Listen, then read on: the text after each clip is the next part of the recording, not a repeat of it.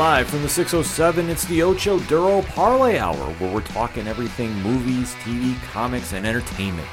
Join in the conversation on social media with the hashtag O D P H, because here we go.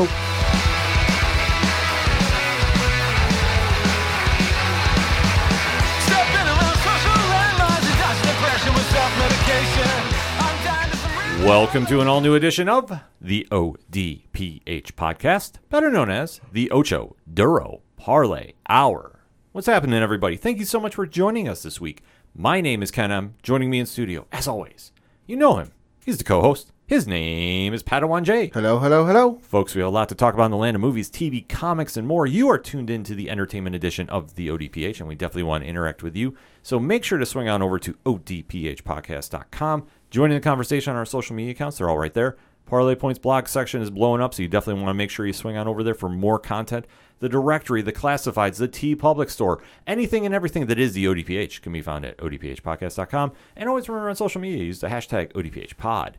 But kicking off this very, very extravagant mm-hmm. edition of the O D P H, because there's a lot to cover, we have to recap one of the biggest movies at the box office. Yeah, it was. The Marvel Cinematic Universe came back in a huge way with a movie that had a lot of fans talking, a lot of fans speculating. We weren't sure exactly what we were going to get because the trailer was not exactly released a while ago. It's been mm-hmm. kind of kept under wraps. Mm-hmm. But we did get the latest in the Thor saga, played by the one and only Chris Hemsworth, Thor, Love, and Thunder. Now, this is the second film uh, directed by Taika Waititi, mm-hmm. and this movie did star Thor, uh, or Christian, Chris Hemsworth as Thor, obviously. Christian Bale made his M C U debut as Gorr the God Butcher, and we had Natalie Portman return to her role as Jane Foster, and we have not seen her in quite some time in the M C U. Oh, yeah. So this is borrowing from the epic James or uh, Jason Aaron comic run, which if you haven't checked out, you definitely need to go see. It's, it's phenomenal. And we are definitely going to be breaking down what is going on with that. But, Pat, you got some stats for us first? Uh, yeah, so over the weekend, Thor, Love, and Thunder was obviously the number one film uh, domestically at the box office, grossing one hundred forty-four million, one hundred sixty-five thousand, one hundred seven dollars, beating out the likes of uh, Minions, The Rise of Gru, which was number two, with forty-six point one million dollars, Top Gun Maverick. Top Gun Maverick is still top three movies at the box office, which is insane, and we'll get to in one shots. Mm-hmm. Uh, but Top Gun Maverick was number three with fifteen point five million dollars at the box office. Elvis was number four uh, with eleven point one million dollars at the box office. Uh, and Jurassic World Dominion was rounding out the top five with eight point five million dollars domestically uh, for its run thus far. Domestically, Thor, Love, and Thunder has grossed one hundred seventy million dollars and change. Uh, internationally, it has grossed one hundred fifty-nine point one million dollars for a worldwide total, as of recording, three hundred twenty-nine million, one hundred seventy-eight thousand, one hundred eighty-one dollars. So I guess it did pretty well at the box office. Uh, yeah, I would say so. So that being said, we are going to be talking about Thor, Love, and Thunder for this beginning first segment of the show. Now, if you're new to the O D P H, first and foremost, thank you for checking us out. Secondly, what we'd like to do is give you a spoiler-free statement of the content we're going to be talking about, so you're not spoiled. And then we're going to timestamp in this episode where we start deep diving into those so- spoilers. Because if you haven't seen the movie yet, hey, we don't want to ruin it for you, but we want you to be part of the conversation as well. So that being said, after the countdown, we go live with spoilers. But until then, Pad, hit me with your spoiler-free statement of Thor, Love, and Thunder. Thought it was a really fun movie. Uh, if you enjoyed Thor Ragnarok, you'll definitely enjoy it. You know, wasn't like the greatest cinematic masterpiece of all time, but like I wasn't going in there expecting that. But for what I expected, you know, just a fun summer movie with Thor in the, in the cast and the M C U, it it was what I wanted it to be, and I enjoyed it. If you're fans of the Marvel Comics version of Thor, this movie might have not connected with you as much. If you're fans of the th- Thor of the Marvel Cinematic Universe, you're going to love this movie. The one thing that we have seen time in and time out with Chris Hemsworth is his comedic timing is shining through, especially with Taika Waititi directing. This is a perfect pairing for a very fun summertime movie experience at the box office, to put it, you know, as nicely as I can. This does not connect with certain fans because if you're used to the comics, Thor is not this funny. Mm-hmm. He's very much the fish out of water, so mm-hmm. to speak, and when you see him dealing with other characters of the Marvel Comics universe. However, though, this movie was very good, and that's what I took it for, because it's hard to compare both the cinematic and the comic universe at this stage. It just right. It, they're now kind of splintering off in different directions. We'll get a little more into that with the Miz Marvel breakdown.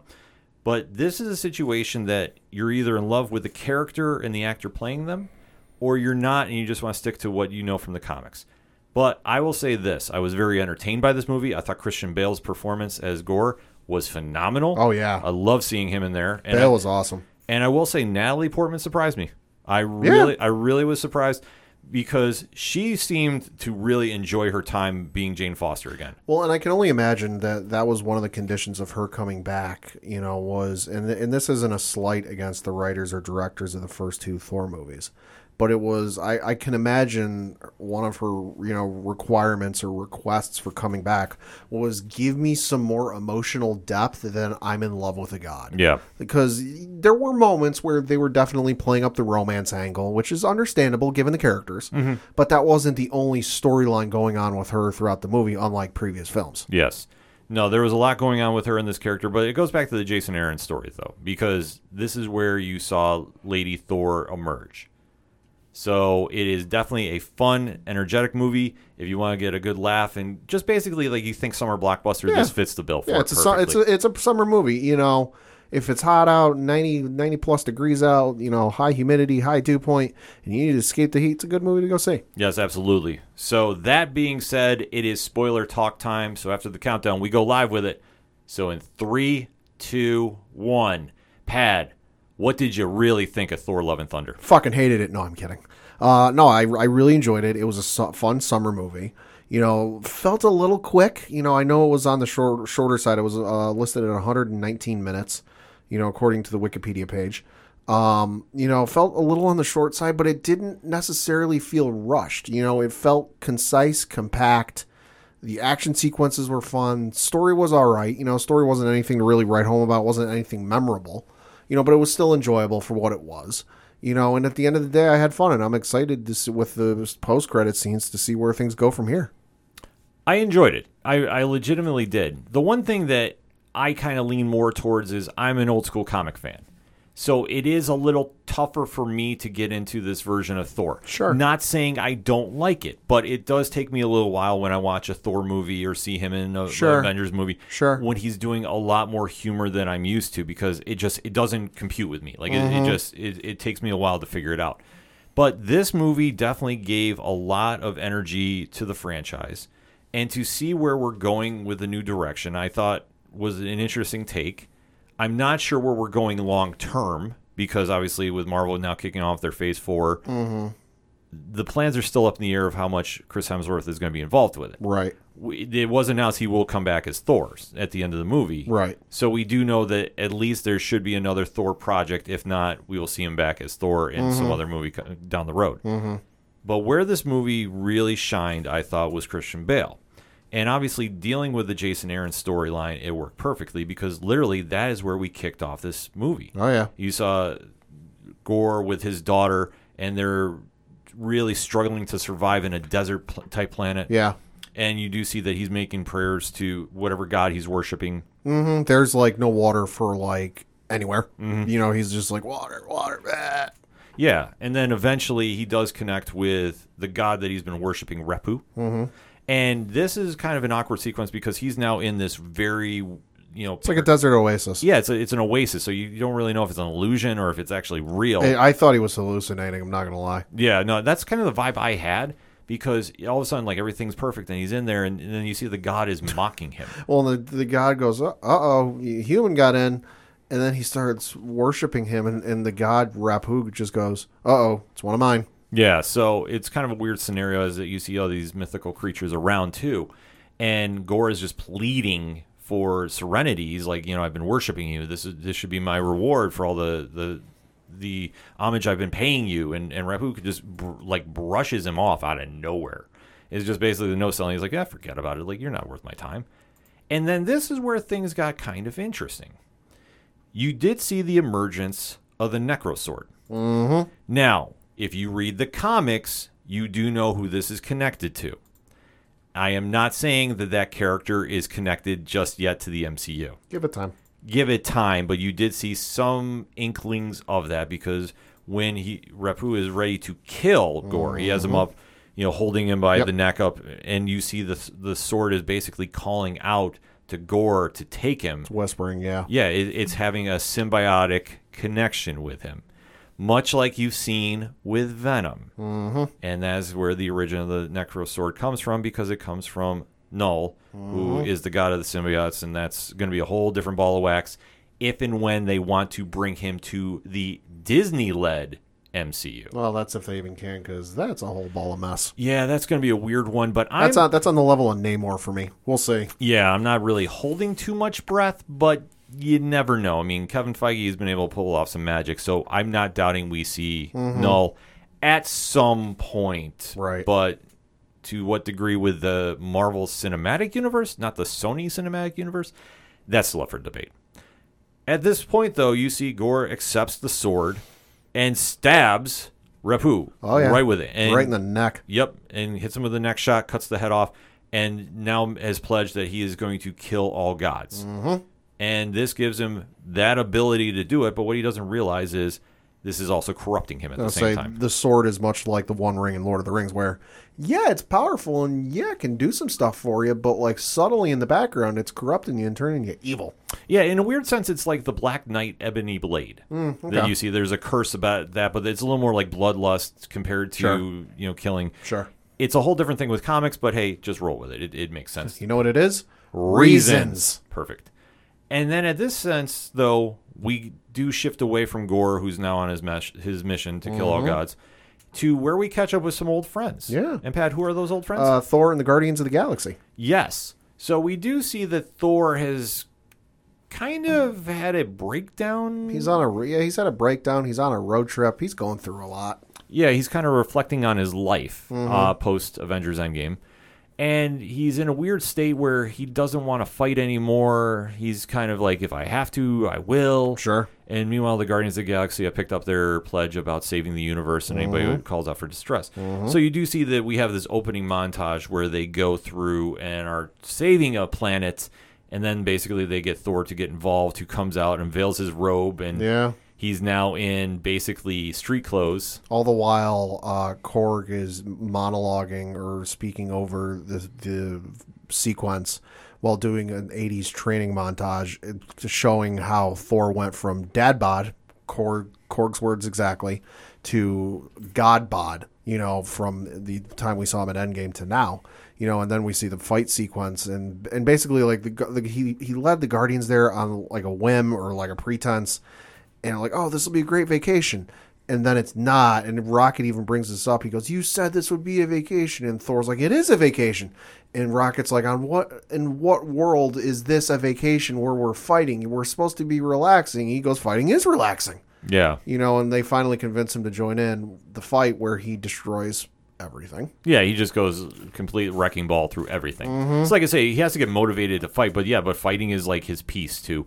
It's a odd take, but it does mm-hmm. make sense because he's he's he looks like he's going through a breakdown. And it, well, and it's even like he, you know, uh, Korg brought up in the monologue. He, he's been through a lot. His brother died mm-hmm. once, and then again, and then a third time. You know, his he lost his father, he lost his mother, he lost his planet, he lost Lord knows how many people on that planet. Yeah, you know. So, and this is all in this short span of time, so it's a lot. It definitely is a lot to deal with, but there's really no rest for the wicked. As he gets messaged by Lady Sif, mm-hmm. uh, Jamie Alexander reprising the role, and is now informed of what Gorr is up to. Right. And it's a situation where he leaves the Guardians, uh, albeit, though, in a very funny sequence. Yeah, he leave, he, he bequeaths uh, Star-Lord's ship to him. Yes. I, I'm going to give you a gift. I'm going to give you the ship. But this is my ship. Yes, no, it's it's a fantastic ship. A little rough around the edges, but it'll work for you. Yeah, uh, the comedic timing between Chris Hemsworth and Chris Prez it was top-notch in this. I can't help but wonder, but if some of that was ad-libbed. Oh, you have to think so. You have to, because there's just... The one thing that we can't stress enough is Chris Hemsworth's comedic timing is top-notch with mm-hmm. anybody. And just the little subtleties he does, like even to the point where Chris Pratt's giving the whole speech about, you know, I was down in your situation, I lost a lot, but then I had to look to the people I love. And that's what brought me out of it. And you see Thor trying to stare right at Star-Lord, mm-hmm. and he's like, not me, not me. He's like, oh, no, no, I'm not doing that. No, no, it's not me. like that little kind of sequence does add a lot to the movie and does add a little bit of the frenemy state that yeah. you have seen between Star-Lord and Thor throughout yeah. the movies they've been connected to. Yeah. So it is a very cool sequence, but this is where Thor takes off with his two goats that mm-hmm. he has now won and Korg. Yeah, two his in- screaming goats. Yes, the screaming goats. God, these things are awesome. Yeah, they were fantastic. Holy shit. So he's now investigating where Sif was injured from her fight with Gorr, and now is getting told about Gorr's next plan is heading to New Asgard. Mm-hmm. Where New Asgard, Pad, where was the le- last time we saw it? It was just kind of forming as a colony? It was, it was a colony. There were some houses. People were living there, but it wasn't necessarily the bustling kind of metropolis it is uh, as we see today. And I don't mean metropolis in the like Gotham or literal metropolis way, like major city. I mean in the, it's a tourist destination. You know, there's, there's at one point we see like three or four cruise ships uh in in the water, you know, look like carnival the type of cruise ships. Uh you know, they're giving guided tours throughout the city of some of the artifacts that are there. There's merchandise being sold, there's food being sold, there's hotels, you know, there's all sorts of stuff. So it's it's got a lot going for it. To me, it had a weird Atlantic City vibe. Yeah, I, i'm just gonna yeah. put that out there. Like I was like, in a kind of weird sense, this does have a little boardwalk vibe to it. Yeah, a little bit. Not not complaining about it at all, but this is a situation that I don't think anybody was expecting the last time we saw New Asgard. But obviously the ruling uh, figurehead of New Asgard, Valkyrie, played by Tessa Thompson, is now getting adjusted to the transition that has been going on here. Right. And that you're seeing now that the touristy things that we were kind of mm-hmm. noticing are really kind of playing in more of a factor than we thought. Well, and she definitely seems like a fish out of water just because she is a Valkyrie. You know, she is a fighter. She's not meant for like bureaucratic and diplomatic policy work. You know, mm-hmm. she might be on the front, front lines fighting, taking care of stuff, not sitting behind a desk and listening to people talk all day. Right. But you're also seeing that she's now dealing with, there's a theater actors that are recreating yeah. the life of Thor, and yeah. Matt Damon reprises his role as Loki. They say repri- uh, reenacting the events of Ragnarok. Yep. And Melissa McCarthy is playing Hela. God, that was amazing. That was awesome. And it was just it's just a fun thing that they're just tying a lot back to what they did in Ragnarok and really are yeah. trying to establish that Asgard is much the same as it was, but yet different. But now with being a tourist attraction and more like an, a museum to Thor, much like yeah. I was also getting a weird Flash museum vibe. Yeah, a little bit. You know, like a little, little parallels going on bit. Because you are seeing the broken Mjolnir mm-hmm. that's kept in a case. And now this has drawn the attention of one Doctor Jane Foster. Mm-hmm. So since the last time that we've seen Jane Foster, she unfortunately has been diagnosed with terminal cancer. Also while becoming a very uh, successful publishing author. Yes. Well, well-known publishing author. Mm-hmm. And she's tried every treatment she can to, you know, slow down her cancer, but nothing is try- working. She's tried every treatment known to man, and she's even tried some unknown ones in some experiments uh, on herself. Mm-hmm. But with all this is not working in her favor, she does wind up getting po- called to Mjolnir mm-hmm. in, a, in kind of a surprise sequence as she goes up to the glass case that Mjolnir is completely shattered in, and you do see Mjolnir reforming. Right. And then it cuts away, though. Yeah, like the pieces start to move, and they start to, I think they, if I remember right, they start to glow blue a little bit, mm-hmm. and then it cuts away before you see anything. Right. Well, then it cuts away, and then this is when Thor arrives, because once he shows up, Gorr is already there. There is a monster attack at night because mm-hmm. one thing that Gorr can do with the Necrosword is he can create creatures of the night. So you're thinking spiders, you're thinking demons, you're thinking, you know, all types of... The stuff nightmares are made of. Exactly. So there is a very big fight sequence that goes on here. It's very well done. And then this is when Thor sees Jane Foster as Lady Thor, mm-hmm. where she comes in. She's doing a lot of different things with the, with the hammer, which... I was applauding, too, how she did. She shattered yeah. the hammer off, so the fragments of Mjolnir yeah. went off like a projectile. That was a cool effect. I thought it was a very dope effect. And you're seeing Thor is just sitting there in shock because... He's dumbfounded. Yeah, because the love of his life has now reappeared. Right. And is now a Asgardian. Yeah. And he is having a little difficult time processing it because they did give a little background story yep. of how Jane and Thor were together and yep. life was just pulling them apart. So typical relationship goals. Yeah. You know, or struggle, shall I say, and the goals just were not being met. So well, and the goals of him being, a, you know, a multi-dimensional god, mm-hmm. you know, showing up on various planes or whatever, and then her just being a very well-known, very successful scientist and, and an author, you know, where he kept, you know, it, it, and that's one of the things they show in the montage where it started off very friendly and oh, we love each other and this and that, but then just you know, he'd run off and she'd be sitting there dinner on her own. They get it, you know, he'd get angry. Dinner was cold. And she goes, well, it was warm when I made it for you three hours ago, but you were off doing, you know, you know, so it was one of those things where, like, it just kind of filled in the gaps, because that's what, one of the things that, you know, they didn't really address in the last one, but it, it filled in for now. Yeah, it definitely did. So we got the backstory of what, why there's so much awkwardness. And then yeah. at this point, too, you see Thor shift into a different armor. Now, I remember this armor from back in the eighties, too, when he, had, mm-hmm. he was gifted the uh, the death curse and was yeah. keeping alive. So it's kind of a cool throwback. You did see more of the winged helmet yeah. that we haven't seen before, yep. too. So yep. it kind of played off. So they're fighting off Gorr's uh, attempts, but you do see that Gorr does get his accomplishment done. And that is, he was trying to kidnap the youth of mm-hmm. New Asgard. Mm-hmm. And he winds up sneaking them away. But it's a, kind of an odd sequence, because the town is left completely dumbfounded at what's going on. Uh-huh. And there is no answers by Valkyrie, because she's still trying to piece this together. Thor is trying to save face because he doesn't know what's going on, but yeah. he's trying to do his best Superman talk into Smallville, and it's just, it's failing. Yeah, and it doesn't make much sense to him, because this is Gorr, who to this point has killed Lord knows how many gods. Mm-hmm. You know, that's just kind of his M O, is shows up on a planet, kills the gods, leaves. So it makes no, it's got to make no sense to him showing up on Earth to New Asgard, where he's a god. You know, presume that we know from the other M C U shows, there are other gods on this world. He doesn't show up and kill the gods. He just takes the kids and leaves. So he's he's sitting there going, what the fuck? Yeah, everybody's puzzled by what he's doing, because they're still trying to piece together why he's doing what he's doing. And they also realize that they're not going to be able to stop him, because yeah. he's been a step ahead of the game the entire time. And even though Thor does a psychic connection with Heiml's son mm-hmm. to get an update of where he is, and he's trying to calm the kids, he realizes that they're in the shadow realm. Yeah. And this is a situation that Thor knows that they're completely outpowered. Right. And that, and that was cool to see, just because it was one of the cool moments where, like, in the past few movies, Thor's been like, wait, what's going on? Mm-hmm. But this was an awesome moment to see where now Thor's showing he he knows some stuff. He's not just the big, dumb oaf, you know, with the muscles. Right. You know, we might think he is. No, he knows some shit. That, like, he, he mentions the, the dark zone or whatever it is. And and obviously Jane doesn't know what the fuck it is. But, yeah. but even Valkyrie goes, wait, what? Yeah, Jane is completely out of the, her element here, because she's trying to be a hero. She's trying to really catch up to speed. And it, and, and if I remember right, and I could be wrong, she's only been Thor for like a couple of days, maybe a week. It's been a, it's a short amount of time. It, it's I, it's not more than a week. If it's maybe a week at max. Yeah, it's it's very short, but she's still trying to get a hold of everything going on with this, and she's even struggling to keep it together. Mm-hmm. Valkyrie's the only person that knows that she's sick. Yep. At this point, so Thor has no idea, and, and Jane is really asking everybody, just don't tell him, and he doesn't need to know about this.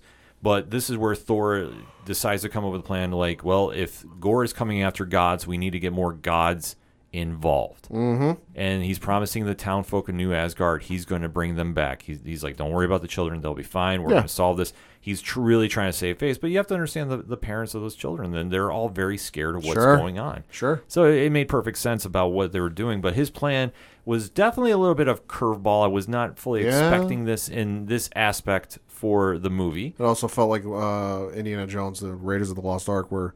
You know, Indy gets asked, well, what exactly are you going to do? And Indy just goes, well, I don't know. I'm making this up as I go. Yeah, because that was kind of the vibe. Because what he decides to do is he's going to go to Omnipotence City. Mm-hmm. And, Pad, what is so special about this magical place? It's not Tahiti, though. No, it's not Tahiti. Uh, but it is a place where literally every god and goddess or godlike person in existence comes and hangs out. Yeah, it's a weird... Uh, social mixer? Kind of. I mean, that's kind of the vibe you get from it, because everybody's coming in. It's like a business meeting, so to speak. Everybody's... A business meeting that's also got an orgy plan later. Yeah, it's it's just goes into the humor of the, what they're doing, because yeah. we do see the head of the party is mm-hmm. the one and only Greek god Zeus. Yeah. Played by Russell Crowe. Yeah. So this was a very, very fun sequence of events that goes on, because at this point you're you're seeing that Thor is trying to act like he's the big uh, fish in the small pond, so to speak, but he realizes it's the other way around. He doesn't really rank up that high, so right. as he's trying to blend in and, and eventually draw the attention of Zeus to his cause, he's being very tentative about it. He's being very tentative, but I think he's also trying to do that thing where you're friends with somebody, and they're but and your friend is friends with other people that you haven't met before. Mm-hmm. And, you know, this person you know is trying to really... sell themselves on how awesome they are, you know, despite how cool their other friends might look. Because th- without anyone bringing it up or anyone asking a question like, hey, you know, I noticed there's a lot of similarities between you and Zeus, Thor just starts bringing it up on on without a question being asked. He's just like, oh, no, yeah, I totally, you know, modeled myself after, but I'm the better one, though. Yeah, of course. Well, he plays into that ego. Like, I I, I always hate saying, like, the jock at school, but he kind of he does lean that tendency a lot during his own solo movies. Not so much with the Avengers movies, but more so here. But like I say, it's not a bad thing. It's just a personal choice if you're into it or not. But this is where he is trying to concoct his plan of recruiting Zeus. He has Korg with him. He has Lady Thor. He has Valkyrie. And he basically gets exposed for interrupting the uh, minutes of the meeting. Mm-hmm. So Zeus calls him to the front of everybody. Yep. Thor is trying to plead his case that Gorr, the God Butcher, is coming. Yep.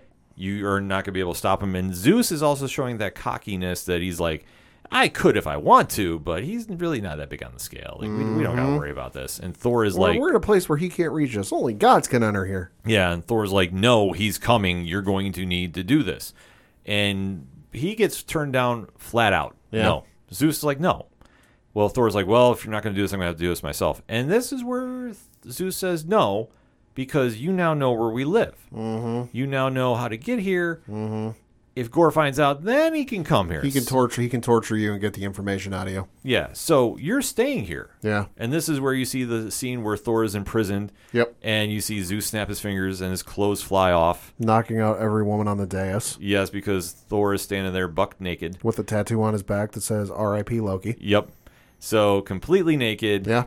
And is just looking very awkward. And then this is the point where Plan B goes into effect, and that is we're going to fight everybody. Well, it was initially Plan A, and that was the plan Valkyrie made, where she's like, all right, hey, we're going to we'll go in there. We're going to steal Zeus's Thunderbolt, you know, and then we're going to get out of there, and we're going to be able to go fight Gorr. And, and Thor, you know, with Zeus being his idol, didn't want to do that. He's like, no, no, no, we can't do this. I'm sure we can talk to him. I'm sure we can convince him. But as soon as things go south in the worst way possible... You know, if he's Thor's there, chained, like you said, stark ass naked, and then he looks over towards Valkyrie and and uh, Jane and goes, you know, hey, help! And she, she uh, Valkyrie's like, can we do the initial plan now? And Thor's like, yes, yes, yes, fine. She's like, okay, and she just kind of gets up and they start fighting. Yeah, so there's a big fight between uh, Zeus's soldiers mm-hmm. and Thor's team. Korg's slow in the uptake because they said uh, he goes, what's the signal? Uh, Valkyrie said, uh, it'll be go. They just they just go without saying anything. He goes, oh, you didn't say go. Yes. So he winds up actually getting destroyed in the process, except his face survives. Yeah. Why, Pad? Reasons. Reasons. But, hey, I'm not mad about it, except there's a weird camera angle where he's yeah. getting spun around like the three sixty cam. Yeah. That, I was like, okay, that's a little too much, but, yeah. but I understand why.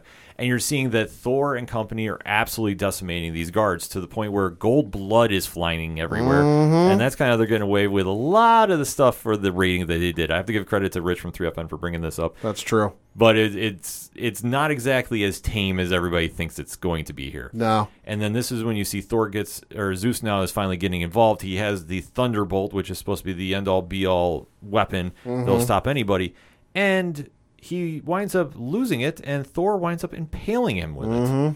So this is where Zeus is allegedly, quote-unquote, killed. Yep. They, well, I mean, it went through his chest. Presumably that's a kill shot. Right, you would think so, but, you know, it's the gods. They're all immortal in some kind of aspect. So you see that the team of Thor goes and escapes now the city with the Thunderbolt in hand because it's the one weapon to stop Gorr. Yep.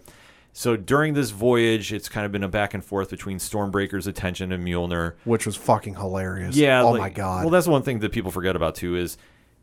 Thor's hammers are a weird sentient uh, connection. They're to not fully sentient, but they have partial sent- sentience. Yeah, so you're seeing there's a lot of jealousy going on. So Holy shit. Yeah, yeah, Stormbreaker's definitely the jealous boyfriend or girlfriend. Yeah, it's a, it's a wild scenario. So as they're flying into the Shadow Realm, like Thor has to make peace with Stormbreaker. Oh, my God, because there's the one scene, I think it's right after this, where they're getting ready to leave, and Thor's talking to Jane and talking about Mjolnir and just everything else.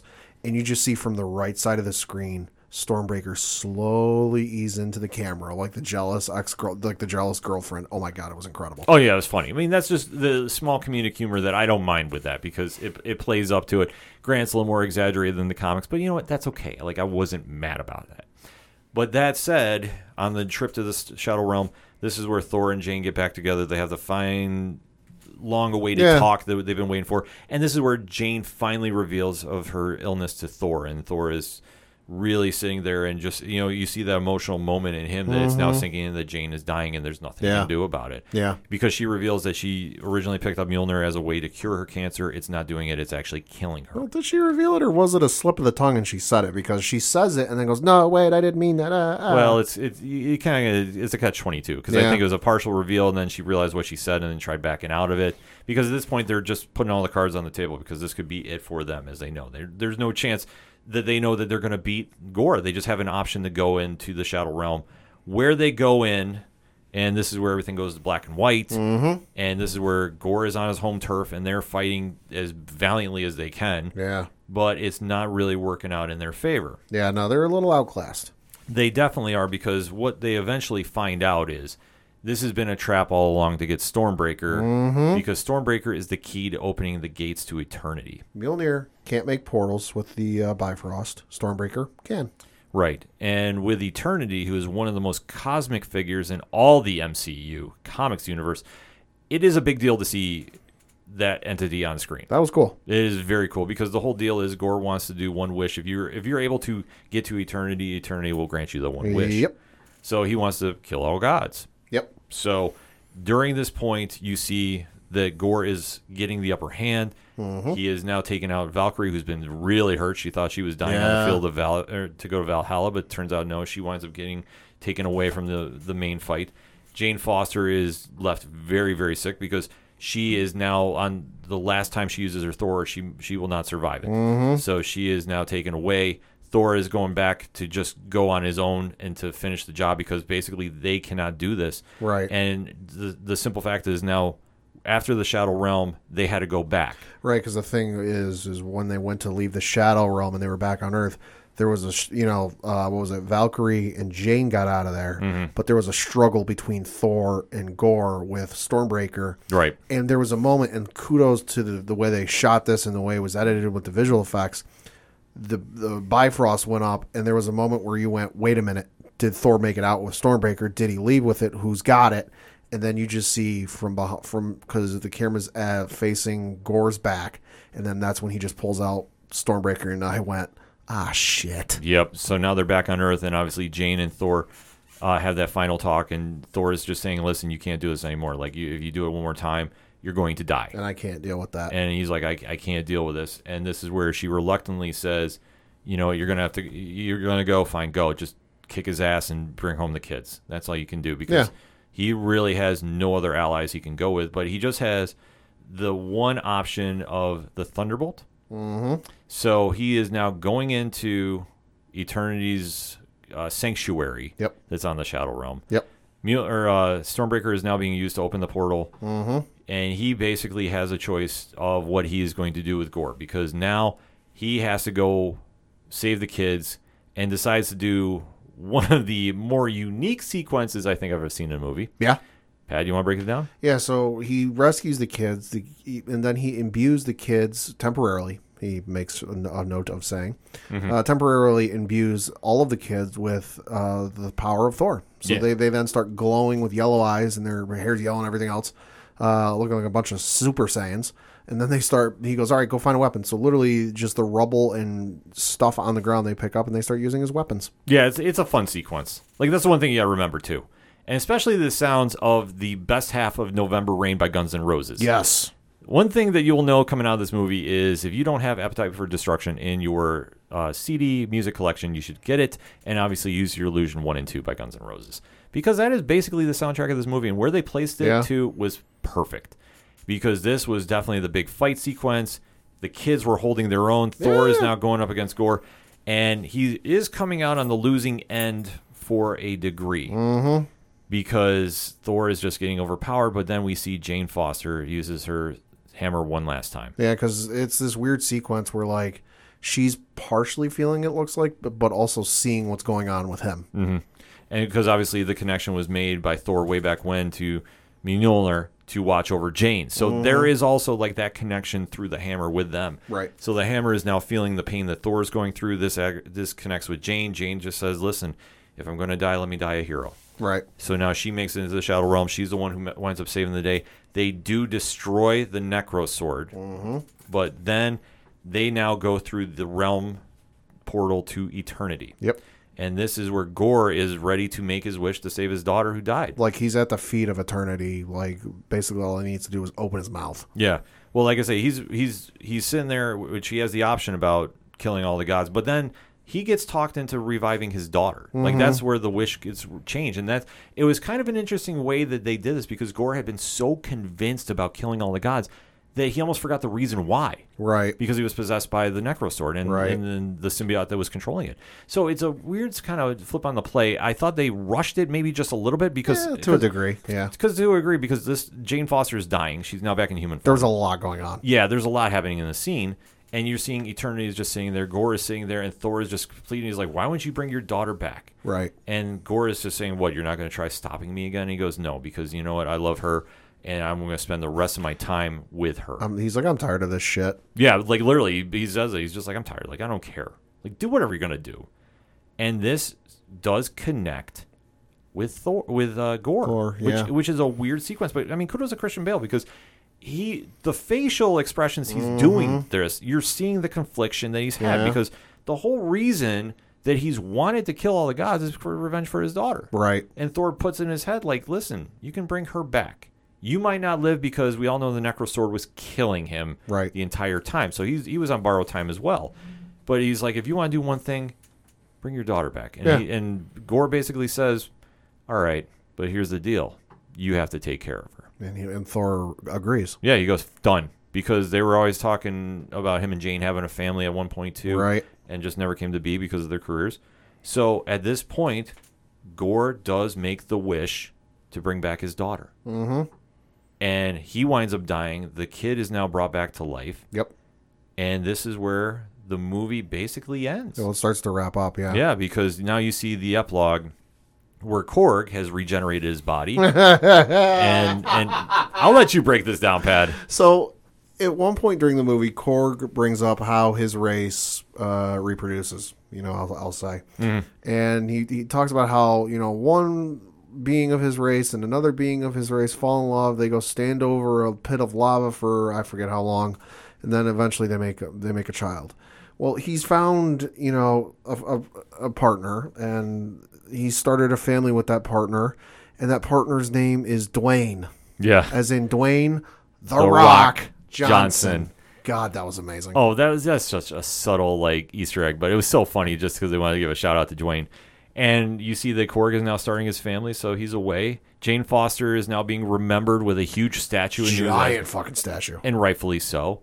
And you're seeing that Valkyrie is now training with Sif, who mm-hmm. I'm, I'm still surprised she still lost her arm. Like she yeah. did, she lost in the battle with Gordon. I know yep. it's, it's not a major point, but since we're talking about it now, I'm surprised they didn't do like a cybernetic attachment. They might later. I think they're going to later. They might later because if you like, you remember Attack of the Clones, Anakin had like the real shitty hand mm-hmm. at the end of it that was like basically looked like just like a Terminator hand without the skin. Yeah. But then by the next one, he had like a proper cybernetic hand. Yeah, because I definitely think they're going to be doing that. They probably but, will. But you're seeing that they're now training the kids because. Well, if this is ever going to happen again, at least they'll be ready to fight. Yeah. And this plays right into Valkyrie's uh, forte because she is a fighter. She's not yeah. a politician, but no. she has played the role as being queen of uh, New Asgard. So this is a fun little sequence seeing them going on. Uh, they did have their basketball jerseys, mm-hmm. which was New Asgard Kings. That was good. That was very fun. I, I had a good laugh with that. I mean, what can I say about that? Like, yeah. I, I could definitely see people rocking a throwback jersey of, of the New Asgard Kings. Wouldn't surprise me if they start selling it at like the Avengers campus uh, in Disney. Oh yeah, I'm so down for that.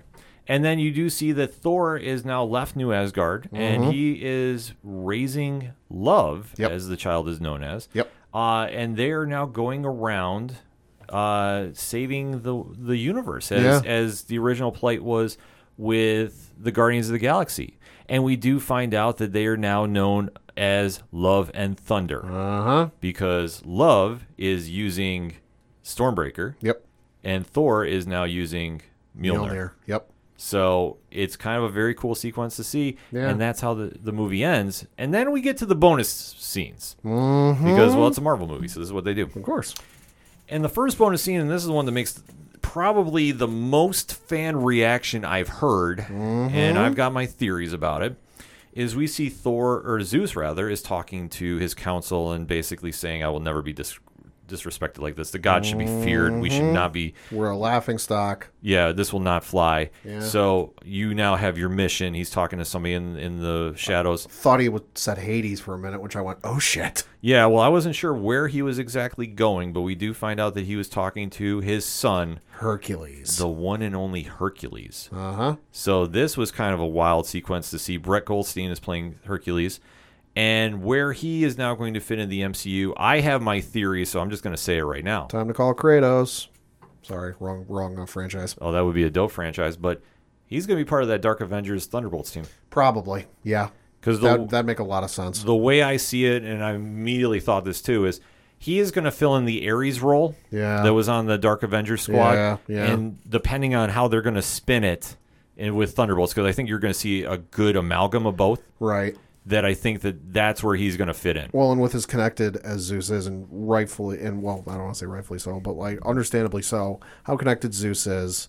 And just, like, if, if Zeus comes up to any of the gods and asks them a question, as pissed off as he is, do you real, realistically think any of them are going to say no? No. He's going to figure out where Thor likes to hang out, and the New Asgard's on Earth. He's going to send Hercules to Earth. Hercules is going to end up making a bunch of noise and causing a whole bunch of havoc, and that's when he'll get recruited to the Dark Avengers. Yep. That's how I fully agree. Like, that's what's going to happen. So whenever that movie project comes out, you heard it here first. Yeah. And then the final bonus scene is just a fitting end to Jane Foster's character, where she now arrives at Valhalla. Mm-hmm. She's greeted by an old friend. Yeah, the one and only Heimdall. Played by Idris Elba. And she has now earned her right in Valhalla as a Valkyrie. Yeah. Which, this is not a shock if you read the comics, because she currently is featured in a uh, series, or just it might have just wrapped up, right, where Jane Foster is Valkyrie. Well, and also just if you pay attention to towards the end of the movie where she dies, you know, she doesn't just lay there like a, a human would. She starts to fade away and disappear into that like mystical glowing stuff like you see Odin did in the last movie. So mm-hmm. even I was sitting there like, oh, she's going to Valhalla. Cool. Yeah. So that being said, the movie had a lot going on with it. Yeah, it did. Uh, Love and Thunder I did not think was going to be a, a team, but you know what was actually a cool part too? Yeah. The actress who played uh, Love? Yeah. Chris Hemsworth's child. You know, I was wondering that, yeah. but I didn't look. Yeah, no, I was told Ron from three F N messaged me okay. about that right okay. after, and he was like, and I go, that is just that awesome. Makes, that makes a lot of sense. Yeah, it definitely does. So it was a fun little nod, and, and to see that all happen, you know, it gave a nice little fun story ending to... the movie. Mm-hmm. Like I said, yeah. Like I say, I'm not sure where they're going with it after this. Yeah, no, I don't either. Because I mean, there's a lot of Thor stories they could go with. Oh yeah, I'd love to see them do some Donny Cates stuff to just put it out there in the universe. But to do the Jason Aaron story, which everybody really knows, and take their twist on it, you know, like I say, a lot of comic fans didn't really like it because it was too humorous, and I understand that point. But this is also a different universe, and we have to remember that when we watch this. The way that they are portraying Thor in those solo movies is more like the jock at school with the heart of gold. He's not going to be the stoic, mm-hmm. you know, uh, warrior that we've all seen. He's not going to be the strong, silent type. No, he's not. But I think there's a lot of potential where they could go with this. And depending on if they want to add Love to whatever Young Avengers project they want to do. Safe bet. I would say it's probably going to be a safe bet, but we have to wait and see because I don't know exactly where this is going to go. This felt like more like a standalone movie than part of it's all connected, even though the bonus scene does connect. I'm I'm thinking it's a very cool way just to end it because there were so many good performances in this with Christian Bale and Natalie Portman. Like I said, they stood out. Chris Hemsworth did Chris Hemsworth things, but that's not a bad thing. Like if you're a fan of Ragnarok, you're going to love this movie.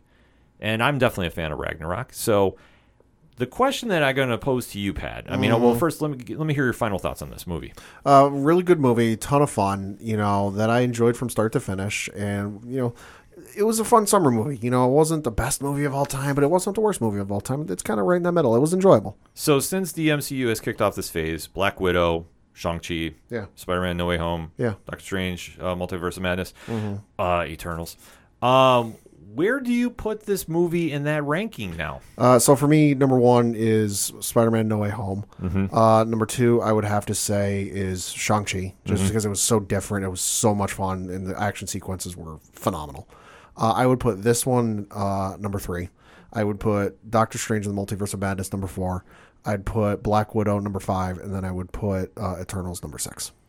I have the same list, except I would flip-flop Doctor Strange in this movie. Okay. Now, I, I can see myself doing that depending on the day of the week and like what, whatever's going on. I can see them very easily switching. Yeah, Eternals is like number ninety-eight for me. I'm going to say there's two episodes of What If that I didn't really care for as much. But I'm just going to put that out there because everybody's asking like why my uh, ranking was so high for uh, Eternals on the negative scale. But no, I, I agree. Like I think this movie is like a good middle of the road, so to speak, for what you're expecting. It's a good summer movie. It's a good action movie. It's got a lot of humor, which, like I say, you're you're going to love seeing, especially when you see, obviously, Matt Damon and Melissa McCarthy yeah. and Luke Hemsworth. I, forget, yeah, I keep yeah. forgetting that he's the one who plays Thor in the movies. Yep. You know, do their little comedic twist. Like there's fun elements to this, which I can't stress enough. If you're a comic reader, you might not connect with as much. Right. And I fully get that. And you know what? I'm I lean more towards that side than not. But for me, like this movie finally started going when they were heading to the Shadow Realm. Like that like it took a while for me to really invest in it. Like otherwise, I thought that this has been some of the same old stuff we've seen from Marvel. But I thought by the end of the movie, it really started picking in because the one area that I thought they, they didn't really show until we got to the midway point of the movie was how much of a badass Gorr was. Mm-hmm. Because you know more in the comics, right? But I thought they, they really cut it short at the beginning. Like, it was alluded to, but right. until you see it. Well, I mean, that was the thing, is, like, he was killing all these gods, but, like, why do it if it's a whole bunch of gods we've, we've never heard of? Exactly. You know, like, unless it's not Greek gods or Norse gods that, like, we're familiar with outside of the M C U, why waste time? Exactly. No, I fully agree with you about that. So, I... I But I thought, though, if they at least gave it like a quick video montage. Sure. Like, you know, it doesn't have to be that long, but at least enough that I can see, oh, this guy's really a badass. Mm-hmm. Because you only really saw that when they came to the Shadow Realm, and he was wasting everybody away. The the battle in New Asgard was not as intense. Right. But it was when they got to the Shadow Realm, then you really saw Gorr's power. So I thought that that might have been like the only real drawback, but I thought for what they were trying to do, it really gave a nice homage to the mm-hmm. Jason Aaron story. Like I said, his his work on Thor is is tremendous. Mm-hmm. One of the best writers to ever do it. And now we wait and see where we go with his new direction. But I think the M C U definitely had a big hit on their hands. I think a lot of people are talking more positive than negative about it. But it's definitely one that's a little polarizing with some fans. I definitely will say that from some of the conversations we've had. So that being said, O D P H Society, this is where I pose to you. Thor, Love and Thunder. Did you love it? Did you hate it? And why? Let's talk about it. I definitely want to know your rankings, too, with the M C U films. We've talked to a bunch of our fellow content creators. Everybody's got kind of a different list for it. I have it at four, Pat has it at three, but let me know where you rank Thor, Love, and Thunder with it as well. So that being said, we're going to take a quick break. We'll be right back. You ever wondered what comics Mark from Vale of Mai is into? What Zach from Left Behind's favorite M C U movies are? Well, Metalcore Nerds is the show for you. My name is Sean Mott, and here at Metalcore Nerds, we cover the latest things in pop culture, whether it be Star Wars, Marvel, D C, A E W, and everything else in between. You can listen to the show every Monday on Adobe Howl at seven p.m. Eastern, or find it anywhere you find podcasts after it debuts on the radio station. Coming back for another segment on this edition of the O D P H podcast, and we have to recap the season finale of season one of Disney Plus and Marvel Studios' new smash hit, Miz Marvel. Mm-hmm. The Adventures of Kamala Khan has been one that has definitely been a nice refresh of the M C U. It's a fun, hyper energy, all ages show yeah. that has definitely captured everybody's attention. And going into the season finale, there's a lot of buzz going around with this. Aman Vellani has been playing Kamala Khan, and she has been absolutely crushing in the role. And where we are going now, oh, that season finale gave a lot to discuss. So, Pad, let's keep it spoiler-free statement, and then let's do the breakdown. Uh, despite the fact that last week felt like a season finale, the actual season finale was a lot of fun. You know, great action sequences and, oh boy, some stuff I don't even want to mention because I don't want to spoil it. Uh, no, I really enjoyed it. Definitely picked up the steam. Definitely caught some of the magic it had from the first episode, I will say, and reminded you that Kamala Khan is still a growing superhero. Mm-hmm. That she's not polished. She no. is in that year one phase, as we like to say, because she just got her powers. So some of the action sequences going on, you might be sitting there and going, wait, I don't know if I exactly buy this. But you have to remember, the show is fun. Yeah. And that's the thing. It's high energy. It, it's, you know, it's, it's a true entertaining experience. Yeah. And then you get to the end half of the show and the two big moments that are definitely having fans buzzing, There's a lot to break down with it, but if you haven't seen this episode, you definitely need to. It is well worth the watch. I thought they really ended things on a very strong note and definitely have me excited for season two when that is coming, because mark my words, it's a matter of when, not if. That being said, let's talk some spoilers. So in the liner notes, you know where we're pausing. So Pad, in three, two, one, talk to me. Thought it was a really fun episode. It was a lot of good action sequences, and I love the story. And I'm excited to see where this goes from here because, yo boy.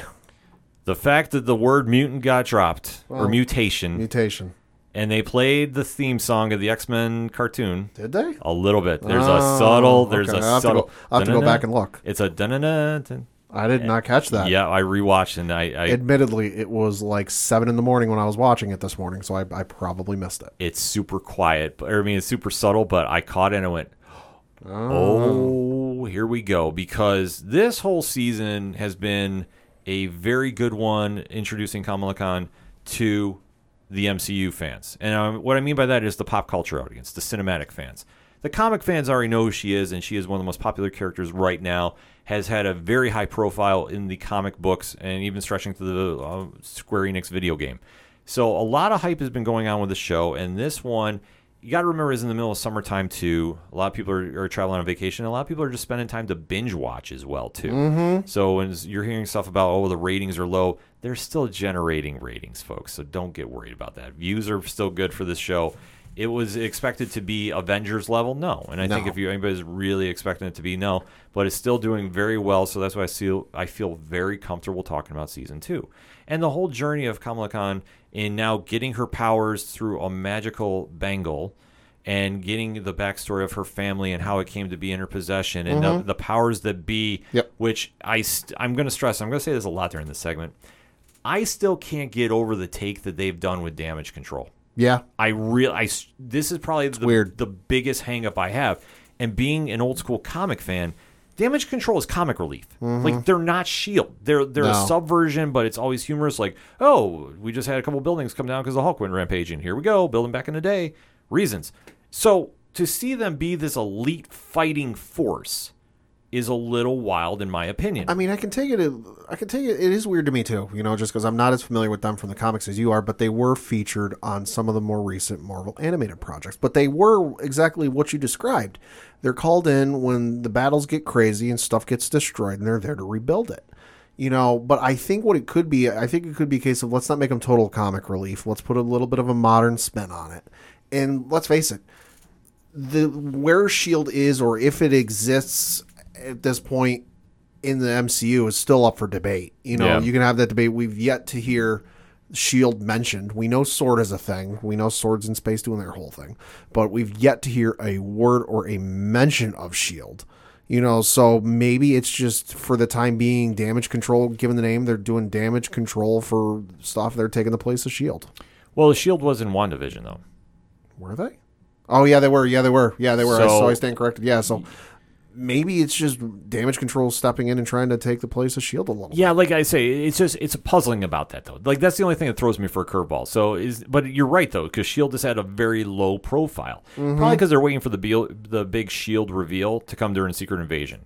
So I understand that point. Like, I'm I'm not going to dispute that. But you're right, though. I mean, it's just such a weird take. And, like, this is uh, an element that I'm still in the story. I'm still invested. Yeah. But I have to suspend the idea that Damage Control is S H I E L D. Like, because it, it's just not computing. But where we jump into this episode, a lot has been going on. We obviously saw uh, Kamala and her family went over to Pakistan to get the information from her uh, grandmother about the, the bangle. There was the fight with a clandestine who had been tracking her down as a way to open up the Veil of Noor mm-hmm. to get back to their own dimension, even though that was going to separate the worlds and destroy everybody involved. Yeah. But this is where the power of Najma uh, was transferred over mm-hmm. to her son, Kareem. Yep. And or Cameron, rather. And this is where he is now back in New Jersey with uh, Kamala's best friend, Bruno. Yep. And he's dying because he can't control the power that's been given to him because after his mother died, this has now made the Bruno's apartment explode. I'll say, un- unsurprisingly, she didn't leave him with uh, an instruction booklet. No, no. It's just been kind of thrown to him. So you're seeing Cameron is struggling to survive.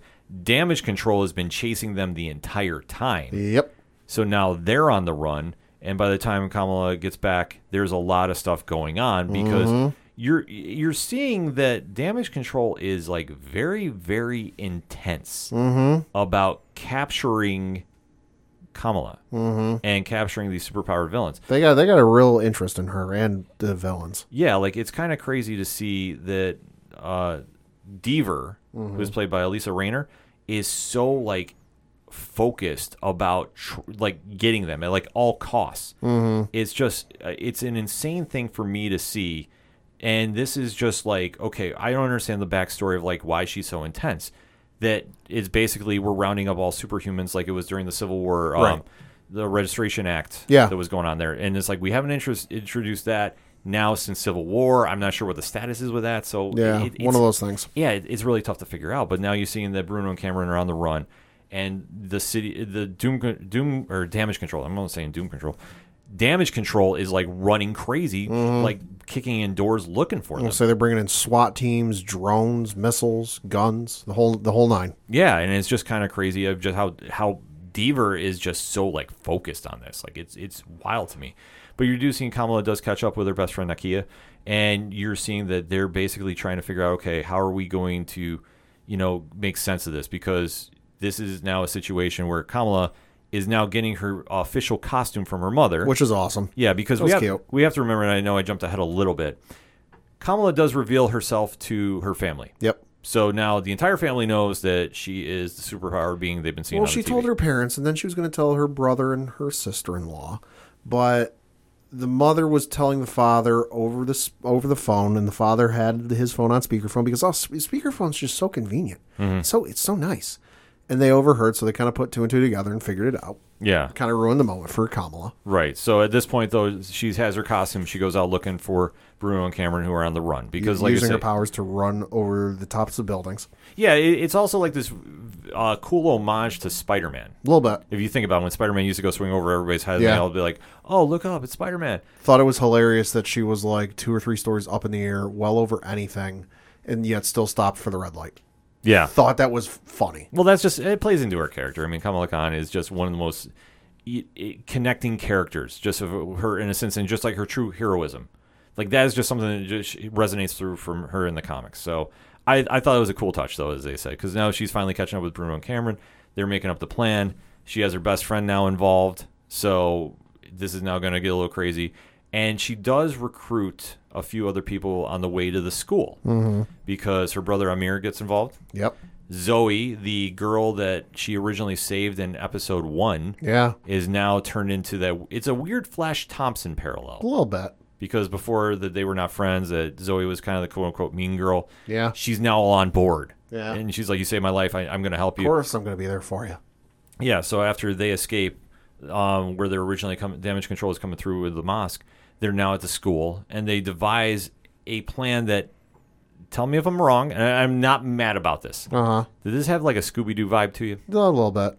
Yeah, just... just borrowed bar- a little bit. Just a hair, but it wasn't bad. Like, yeah, I, like I said, yeah. I. But it goes back to she's still a high school teenager that is now thrown into the superhero world. Mm-hmm. And it's one thing to be a fan of it, but until you're really into it and you got to right. figure out, like, right. hey, we have people trained with guns that are kicking in doors looking for us, and we're yeah. trying to escape at all means. They're planting C four on fucking doors. Yeah, like... Like, that's the thing, is they were showing up to the school. That was C four they were putting on the door. Yeah, like... Good and, Lord. And how crazy is that? And then you see Deaver's boss is calling, saying, like, stop what you're doing. Stand down, you know, wait for us to get there, don't do anything, and she basically says, yeah, fuck that. Yeah, like, it's just a wild scenario going on here, because basically they're trapped inside the school. They're trying to get to the harbor because Kamala did call up uh, Kareem, who is back in Pakistan, who can help get mm-hmm. Cameron some help controlling his powers, but they have to get him in to a harbor.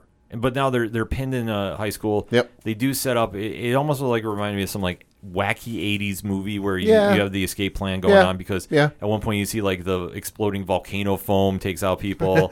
You're seeing the definitely soft- a Home Alone vibe. Yeah, you're seeing the the softball machines are holding back the guards at, at another point. Like there's some very cool elements as this highly dramatic scene is go- or sequence is going on. You're seeing that Kamala and Kareem or Cameron almost kiss, and you know like they're having the romance story, and Bruno walks in on them. And then he Bruno winds up being the distraction so they can escape, so he gets arrested. You see the softball sequence like I talked yeah. about. And you see that, well, they blocked the one door because they're shooting balls. Yep. But then you see Nakia, Amir, and Zoe get arrested, mm-hmm. and they get taken out. Very forcefully. Yes. So, yeah, I know Damage Control is not pulling any punches. No, they're not. Too. So then you finally get to the big moment of the show, mm-hmm. or I should say the start of it. Mm-hmm. And you see that when Kamala and, and Cameron get outside, yep. you see the Deaver, who has already been, like, take him out at uh, any situations, they don't give him a lot of time to surrender. And this is with an entire crowd there because Zoe, the one girl who's got like a big social media presence, put out a video on TikTok, I think. Yep. Put a video out, out on TikTok basically saying, hey, if you're in the area, come down to the school. This is X, Y, and Z is what's going on. So everyone shows up. So there's this massive crowd of people there watching everything that's going on, including Kamala's parents. Yes. And this is something that I thought was very smart to do. Especially in the digital age. Yeah. You put out yeah. that you're in trouble and look at what's happening and get down there. And it, you, if you don't think that social media can spread, this is a prime example. Yeah. Because there was a few thousand people down there. And this was very quickly, and especially for Damage Control's higher-ups who were like, listen, you do realize you're surrounding a school with military mm-hmm. weapons here. You're blowing the door off with C four. You're going in with basically a, a militarized SWAT team. Yeah. So it is an absolute crazy thing going on during this stage. So they finally get outside. Now, note, this is after Kamala tells Cameron about his mom's dying. Yeah. And this is the whole reason, like, there's no point to go back. Thought they were going to go the whole Sam Raimi uh, Spider-Man route with it and go, oh, I'm really angry about my mom being dead, and then just walk away. And I'm like, oh, we're not about to do this again, are we? I thought so, too. Thankfully not. Yeah, no, no. They kept it up because this is where his rage goes, and he's still struggling to control his powers. But like I said, the minute he gets outside, he's, she goes stand down, and he's like still processing it, and they start firing. Yeah. Which I was like, oh, that's kind of some B S right there. But you, you see Kamala does extend a shield. She's holding yep. off the bullets. Freaking the fuck out of her parents. Yep, because the parents are sitting there, and it's like you're seeing it up close. Like, everybody that knows Kamala is Light Girl, mm-hmm. or Starlight, or... Um, Light Girl, or I Light think Girl, is, was what it's yeah, called. They had, they had the, the odd name. Yeah, Star, yeah, Starlight's the boys, and that's a whole different story. Uh, you're seeing, though, like, everybody is now seeing her in action. Like, really, and she's done all these good yeah. deeds in the neighborhood. Like, they all know who she is. She's got a small presence. Yeah, so she's holding them off best they can. Deaver has a sonic bazooka. Yeah. I mean, that's the only way I can describe this weapon. Yeah. And she unleashes it. So Cameron goes flying. Yep. You see Kam- uh, Kamala goes gets knocked down. Yep. And during this point, they do touch upon something in the comics. I loved how they did this. And that is she hulks up. Yeah. But it's also where she gets her stretching ability, so to yes. speak. So, Pat, I mean, what did you think about this scene? I thought it was really cool. And it was one of those moments where, like, the music kind of cut out. It was kind of like the way they were sh- filming it. I'm like, all right, something big's about to happen here. And then she did it right in front of the friends. I'm like, oh, this is cool. Yeah, like it was it was a very cool sequence to see. And obviously Kamala has to make the big save, too, because when all these explosions are going on, because she winds up taking out the, mm-hmm. the sonic bazooka. I mean, that's the only way I can describe that thing. You do see like a couple cars go flying, and obviously with the powers of Cameron, it's going all over the place because he can't control them. That's something that we also have to remember. Like, he is not exactly in a, a place like Kamala is, where she has a better control because of the time she spent with the Red Daggers. Yeah. He has none, and yeah. he is just, they're going all over the place. You're seeing a car fly into the crowd. Kamala makes the big save. Trial by literal fire. Yeah, makes the big save down, and you're seeing that she goes and puts a bubble around him and says basically, listen, you have to get out of here. I will buy you time. Gives him an escape route through the sewers to get to the harbor to go get out of here. So when she is doing this, obviously there's big, you know, like I said, there's like a force blast. She winds up now emerging. So like I say, everybody's kind of seeing, okay, the threat is over. Mm-hmm. Deaver sends everybody after. Yeah. Everybody. Yeah. And what I thought was... She's got a grudge. I, there's got to be something else going on with her. Yeah, like I said, that was... Alter, like, because I can't just imagine she's got that big of a grudge that she's willing to literally throw the kitchen sink at a child. Yeah. Granted, I get she has superpowers, but this child has had powers for like all of a week, maybe. Yeah. You know, the fact that she's willing to throw the kitchen sink, there's got to be something else going on here. It's got to be like she lost somebody to the yeah. blip and they didn't yeah. come back, and she has like a hatred for superheroes. Like they, they that's the only way they can describe it, really, because like she's she's been very tough since we've seen her on the show. Right. But I will say that that's a drawback. Like she is just so like intense about it. This. Just, uh, and it just, from the story we know and what we know from the show, it just doesn't make sense. No, it just it's not really clearing up. And we're much. not and we're not saying that as a bad thing. It's just it doesn't make sense why why this is happening, and hopefully we'll find out. Yeah. So you do see though, as the guards are surrounding Kamala, you do see that everybody breaks the police barricade, and, mm-hmm. and the neighborhood surrounds her. Yeah. And you see the police officers also turn on damage control. They're helping the people. Yeah, because this is getting out of control even for their even for them. That they're like, all right, listen, we're fine with keeping the crowd back while you do you, but this is insane. Yeah. So during the sequence, Cleary calls Deaver. Cut the shit. Yeah. Get back. You're, you're fired. Re- you're relieved of duty. Yeah, you're relieved of duty, and she reluctantly does it. Meanwhile, Kamala does escape through the skylight because yep. they buy her enough time. She just starts walking, like skywalking away. Yep. And then winds up going back to her house. So, like, it's diffused. There's no charges brought up. Everybody gets out. And you do see that she has a very cool heart-to-heart moment with her dad. Mm-hmm. And this was just such a dope moment, too, on the show, like I got to say. Uh, Mohan Kapoor, who plays her father, Yusuf, uh, he was great in the sequence. And you do see that he was explaining to Kamala about, you know, you were a miracle for us. And, mm-hmm. you know, say when we came up with your name, that's what it means. You know, it means Marvel. Mm-hmm. And she's and he says, you're our little Miss Marvel. And, she'll, and that's where the name comes from. Yeah, and you see that just, I mean, it, it's a very cool sequence, and he's just saying how much he means to her. You know, or like I say, it's just she means so much to that family, and that's yeah. why I say they've always been overprotective, but they stand by her, and they've accepted now what she's been, you know, becoming a superhero. And then she winds up taking off. And they do have that iconic scene where yeah. she's sitting on top of a skylight. On, the, on, a, on top of a lamp, yeah. You know, and, and it's top of a street lamp just watching over New York City. And that's how yeah. the show ends until one week. Uh-huh. And then this is where everybody is going to be talking about, more so than the episode. But, Pat, before we get into it, I, from here now, thoughts on the episode? Thought it was a really fun episode, all things considered. You know, thought it was a lot of good action sequences. Interested to see where it goes from here, just because, like we said, some of the stuff with damage control And and, and uh, Deaver, you know, did make a whole lot of sense why she's so gung-ho the way she is, but I hope to find out later. But I enjoyed it. Yeah, no, absolutely. I thought they really hit all the points. I think they really had a cool, unique vibe to the show from point A to point B that I thought was just so much fun to watch. It's all ages. It, this reminds you, you know, when you really get connected with superheroes and why, and just seeing the pure caring of the people around them and just, you know, what she's going on to do. It's like, you can't get to more superhero one-on-one basic than this, mm-hmm. and I thought it was, I thought it was brilliant. I, I loved how the show ended. I really did. But then we get to the one-week mark, mm-hmm. and this is where you're hearing a lot of buzz on the internet, so we're going to give our our takes about this.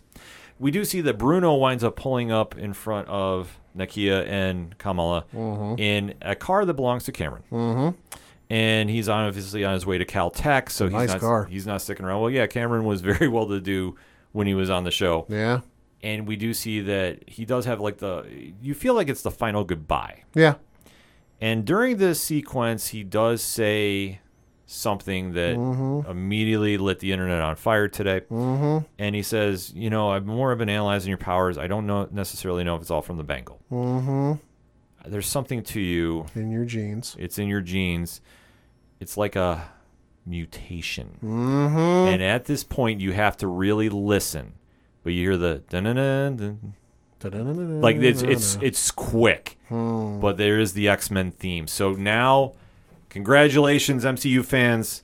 Mutation is now in the dictionary. We wondered how they'd work it in. Yep, they found a way. All signs point to Kamala Khan being the first mutant mm-hmm. in the M C U. Mm-hmm. So that being said, before we go to the bonus scene, yeah, I'm going to give you my original take on this. Okay. So when we have an X-Men movie, right? And if Kamala is going to be a mutant, so like we're going to say for all intents and purposes, she's going to be a mutant. Right. I think they're going to pair her on the X-Men team. I could see it. That we see it, and she will be like in the Kitty Pryde role. Like sure. When Kitty Pryde was originally on the team. Not saying now Marauders, but I'm saying originally as the young team still learning the ways. Yeah.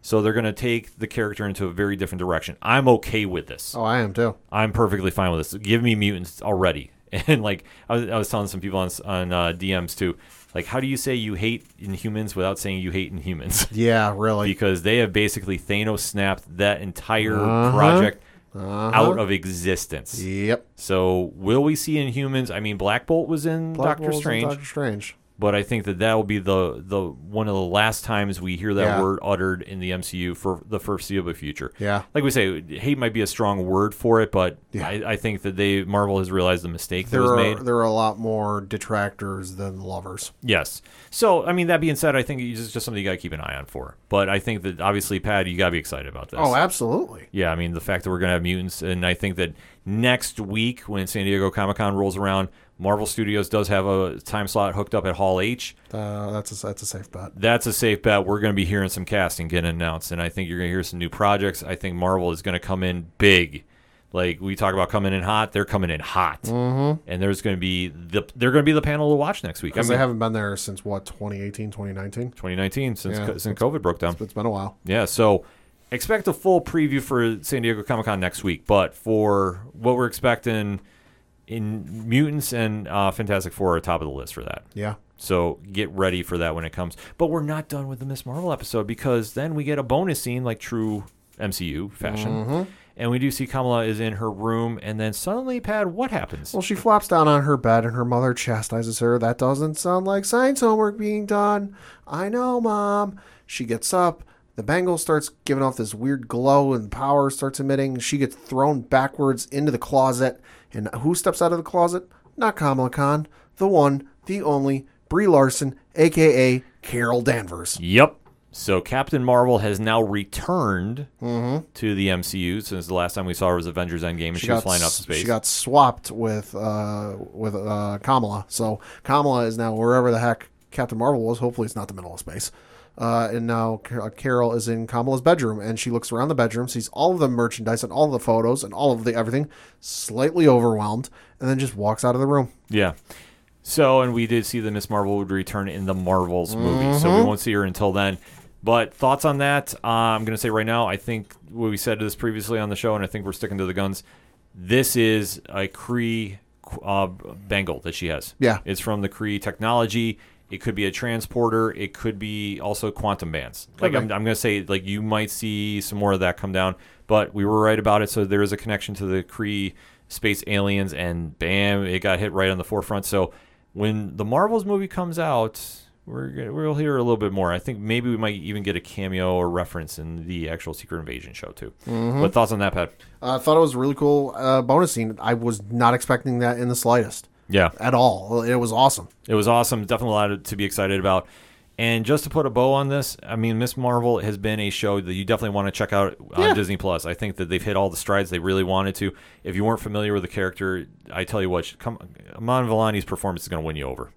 And she is going to be, obviously, one of the big heroes to watch moving forward. There's a lot of win with this show, so if you haven't checked it out yet, what are you waiting for, seriously? I mean, I know there's been a lot of content, but Stranger Things is done. I think everybody's caught up. The Boys just wrapped up. Yep. So there really is an open playing field right now for shows. So you definitely yeah. want to check that out. And that being said, we have given you our takes, O D P H Society. Now hit us up on yours. Uh, we want to know, what did you think about Miz Marvel? Did you love it? Did you hate it? And why? And how about that ending? Keep it spoiler-free until Friday on social media, because we don't want to be like everybody else that was spoiling everything today, which, like I said, let's be better fans about that. But, hey, we have no problems talking on Friday about spoilers and really getting the deep dive going about this. So that being said, we're going to take a quick break. We'll be right back. Have you ever found yourself confused about the current state of the M C U or whatever the hell is happening with the D C universe? Do you often have no idea what the hell the difference is between craft beer and that Bud Ice stuff at the gas station? Well, then look no further. We present to you Hops Geek News. We're yet another geek and beer podcast in an already oversaturated market. All right, all right.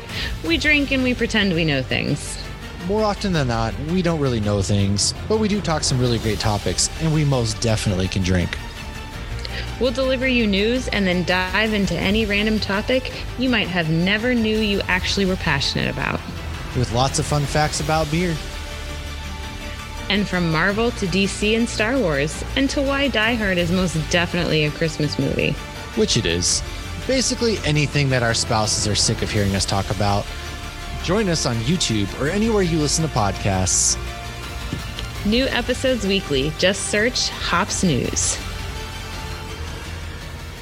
Coming back for the final segment on this edition of the O D P H podcast. Pad, what you got? Got a couple things to talk about. Uh, obviously, one of which is, as a lot of you know, uh, Prime Day has been going on. Uh, but along with that, there is some video game stuff going on. Yeah, there's, there's some video game deals going on with Prime Day, but specifically with Amazon Gaming. Now, if you are not familiar with what Amazon Gaming is, if you are a Prime subscriber, Amazon Prime uh, member, you go to amazon dot gaming dot com, uh, and every month they will give you some free stuff for like G T A, Red Dead Redemption. Uh, I know Assassin's Creed is one, you know, but a whole bunch of other mobile games and other console games. Uh, but one of the things they were doing was a part of Prime Day, and I'm not sure how long this is going on, so you're going to have to check the site uh, to see how long it is going. But they're giving away th- uh, thirty, count them, thirty P C games for free with Amazon Prime. Damn. Uh, so just some of the ones I want to mention that are uh, definitely caught my eye uh, that you can get for free uh, if you're an Amazon Prime member are Mass Effect Legendary Edition. Uh, so that is the H D remastered versions of uh, Mass Effect one, Mass Effect two, Mass Effect three. That'll get you like one hundred plus hours between the three. Yeah, I was going to say that's a lot. That's a lot for free.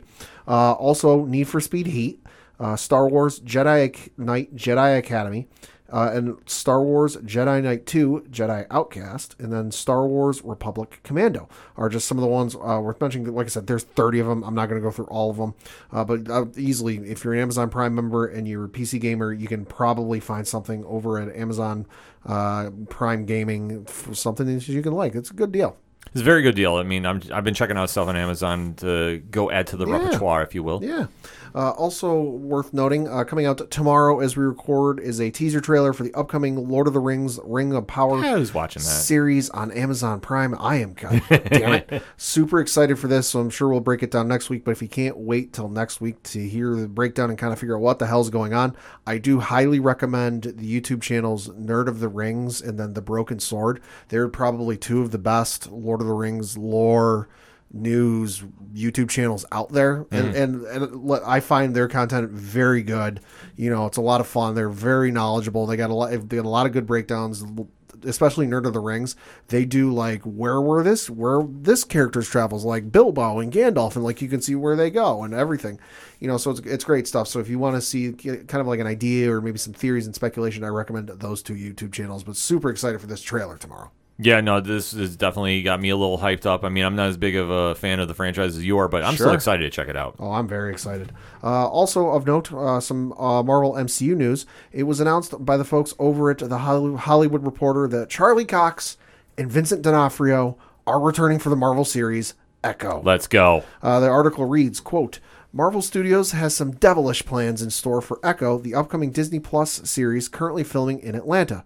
Charlie Cox and Vincent D'Onofrio, who have portrayed classic Marvel Comics characters Daredevil and Kingpin, respectively, have joined the series, which stars Hawkeye breakout uh, uh, Alakwa Cox and Maya Lopez. Or excuse me, as Maya Lopez. Marvel has no co- had no comment. Uh, the move is the latest sign of Marvel Studios' efforts to bring popular characters from Netflix's now defunct Marvel shows, such as Daredevil, into the fold. Sources say Echo will include a plot line in which Daredevil, whose alter ego is blind attorney Matt Murdock, is searching out a former ally. Uh, podcast The Weekly Planet has reported that an that ally is Jessica Jones, another Marvel character who top-lined her own Netflix series and was played by Kristen Ritter. If Ritter as Jones does indeed make an appearance in Echo, that would lo- uh, leave Luke Cage, Iron Fist, and the Punisher as the street-level crime fighters still have to be reintroduced to the into the Marvel Cinematic Universe, close quote. So, fuck yes, give it to me. Yeah, let's go. I mean, obviously, this is a reputable site, so I am buying in on this, obviously. So, the fact that we got D'Onofrio back, that is not a shock to really anybody. No. Because he ties in too much to Echo's uh, history as a character, and obviously if she's getting her spinoff show, you knew he's going to be connected. Oh, absolutely. Same thing with Matt Murdock. I mean, obviously this is a big deal. Charlie Cox is officially back. We do know that there is a project in the works involving Daredevil at Disney Plus. So to what degree, we don't know. The Jessica Jones take is a little crazy. I mean, I'm not saying it's out of the realm of thought, but I'm not sure exactly if mm-hmm. that would be the place. I know they've been. I know some of the actors have been hanging out recently. Yeah, which I think that if memory serves me right, Kevin Feige really wanted to get uh, Kristen Ritter back. In, I've, in, I've heard the rumors, yeah. Because I know before when she was done with Netflix, I don't think she was originally slated to come back. But she as, didn't sound, you know, whereas Charlie Cox, you know, and, and John Bernthal and some of the and Vincent D'Onofrio were open to the idea, she did not sound so open. No, she definitely did not. She had more of a Natalie Portman vibe to it. Yeah. So, but obviously Kevin Feige has been able to pull off a lot of things as we've seen. So Kristen Ritter coming back here would not be out of the realm of thought. I would not even doubt seeing her maybe as a cameo on She-Hulk. I know nobody's really talking about that right now, but you never know. Like I say, I could see her going there too, because I believe there is a connection from the comics as well. Uh, also of note, in terms of Marvel stuff, it was announced just the other day, uh, according to Deadline, that uh, Solo star, uh, the Han Solo movie star, uh, Alden Ehrenreich has landed a key role in the upcoming series. Uh, so reading from an article on I G N dot com, it says, according to quote, according to Deadline, Ehrenreich has become the latest member of the Ironheart Ensemble and will star alongside previously announced cast members Dominique Thorne, Anthony Ramos, Lyric Ross, and Manny Montoya. Uh, Thorne is headlining the series as Riri Williams, a genius inventor and creator of the most advanced suit of armor since Iron Man. Uh, so no word who Ehrenreich is playing yet, but Lord, if it's being announced like this, you got to figure it's some major important role. Yeah, I will say I got to give credit to Mash from Hops Geeks News. Mm-hmm. He said Zeke Stein. Ooh. I fully, I'm there, dude. I if you haven't read Matt Fraction's run on uh, Iron Man, yeah, that is one. And when he introduced that character, listen, that's perfect casting. I think they should do it. Obviously, we know Riri has taken over the mantle of Iron Man in the M C U, so th- it makes perfect sense to me. Let it happen. Mm-hmm. I'm I'm, comp- I'm ten thousand percent down for this. So shout out to Mash for, uh, for calling that shot. Absolutely. Uh, and then the trailer got dropped last week for something I didn't know was coming, but once I saw it, I went, I need this in my life, and that is the upcoming docu-series to Disney Plus, Light and Magic. Ooh. Uh, it is a six-part documentary series that starts streaming on July twenty-seventh on Disney Plus, uh, basically giving the story of Industrial Light and Magic, which was the special effects company started by George Lucas when he was working on the first Star Wars movie, which has come, become the, I would say, in my opinion, the preeminent visual effects company in all of Hollywood. That, you know, they've done work on the Pirates of the Caribbean movies, the Transformer films, uh, what was it, Avengers movies, some of the Marvel movies, obviously Star Wars. You know, they've worked on so many movies over the years that, like, nine times out of ten, odds are if there's special effects in the movie, it's probably done by Industrial Light and Magic. There's, mm-hmm. a, there's a couple other good ones out there, but Industrial Light and Magic are kind of the king. They're the brand. They're, they're the brand. They're the kings. Uh, but so that is going to be dropping on July twenty-seventh, and it's got the likes of George Lucas is going to be in it, Steven Spielberg, Ron Howard. Uh, what was it? Um, oh, I'm blanking on the name. Directed Iron Man. Worked on... Favreau? Yeah, thank you. John Favreau's involved. You know, Kathleen Kennedy's going to be in it. So it's going to... And there's footage from Star Wars, from E T, you know, from all, all sorts of movies they worked on over the years. And if you really want a good peek behind how some of the special effects in these movies have come have come to be, it's going to be awesome to see. And they've done a lot more that you might not have known. Uh, the reason Pixar exists today is because of Industrial Light and Magic. Yeah, that's uh, crazy. I didn't know that. Photoshop exists because of Industrial Light and Magic. You know, it's something they created. You know, so if you run a real good look into how movies became the way they are, especially visually, this is going to be a great docuseries to check out, and you know I will be. Yeah, I'm definitely excited to check this out since I, I caught wind of it. So, yeah, definitely. We will have something to say about it when it comes out. Absolutely. Uh, and on some unfortunate news, as it was reported last week, Yu-Gi-Oh! Series creator uh, Kazuki, Kazuki Takahashi died last week, uh, and to which I have to say a very uh, fond uh, rest in peace, sir, and thank you for what you created. You know, I was not familiar with the manga when it first came out, but I was I became very familiar with the show when it debuted on Kids W B and became very enthralled with it very quickly. You know, I, I was more into Pokemon at the time. I collected the cards, but I didn't really play the game all that much. You know, I just like to collect them and look at them. And then Yu-Gi-Oh! Came along, and I was a kid on a Saturday morning looking for stuff to watch. I'm like, all right, you know, this, this looks cool. It kind of looks like in the same vein of Pokemon. I'll give this a watch. Hooked very quickly, you know, and, and it was a Saturday morning staple for my brother and I to watch.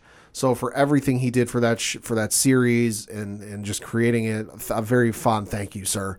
Uh, you made my Saturday mornings for a good number of years watching that show. Yeah, our deepest condolences out to his family, friends, and fans all over the world. And it's awful news to hear. Uh, and lastly, and certainly not leastly, uh, was not kind of alluded to it earlier in the show, but Top Gun Maverick. If you haven't seen the movie, you're one of the few who hasn't, uh, because it was recently announced, uh, reported by the folks over at Collider. This is wild. That Top Gun Maverick is now the highest grossing film in Paramount history. Get the f- out of here. So, article from I G N dot com reads, quote, Top Gun Maverick is flying higher than any other Paramount film has before, including Titanic. The sequel to nineteen eighty-six's Top Gun has passed James Cameron's Titanic to become Paramount's number one domestic grossing film of all time, as reported by Collider. Paramount Pictures has released hundreds of films in its one hundred ten year history, and Top Gun Maverick is now flying at the highest point in the sky at number one. The film has now earned six hundred one point nine million dollars at the at the domestic box office, surpassing Titanic's total gross of six hundred point seven million dollars. Uh, what is it? Uh, uh, Brian Robbins, president and C E O of Paramount Pictures, said, quote, Top Gun Maverick is a phenomenal motion picture, and we take deep pride in celebrating this tremendous achievement alongside Tom Cruise, our filmmakers uh, and cast, our marketing and distribution teams, and, of course, all the new and original Top Gun fans, without whom this wouldn't have been possible, close quote. Listen, the movie's fucking amazing. You know, it, it's one of the things that, like, it's hard to do a sequel to a movie, especially this far removed from the original. Goddamn, they nailed it. It's a it's a phenomenal film. You know, I went to see it with my parents, who were big fans of the original, and my girlfriend, who, you know, admittedly, we hadn't seen the first one, but, like, we knew enough about it to really, and, and really, having not seen the first one, which I know people might go, wait, what? Have you not seen Top Gun? Came out before I was born. Parents never owned it. Was not really on T V or on any channels I was watching as a kid. Sue me.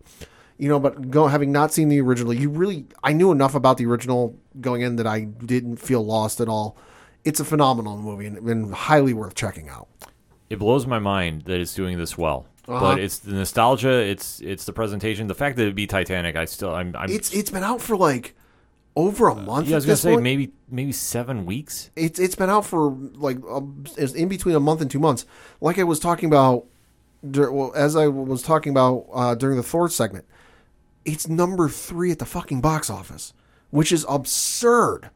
Yeah, it is. But you know what though? I, from talking with some fellow fans, I know people that don't usually go to the movies. Sure. That have made a point to go see this. Sure. So I think it's kind of touching on a fan base that has not been active at the movies. Mm-hmm. And, and I'm not going to say because obviously it was C nineteen and all that just, but sure. I'm, but I'm going to say... They might have been holding off. Yeah, some people that really just haven't made that point to go out to sure. the theaters in a long time. I'm saying pre-COVID. Sure. So I think this this really connected. I know Mickey Rourke is not a fan. Yeah.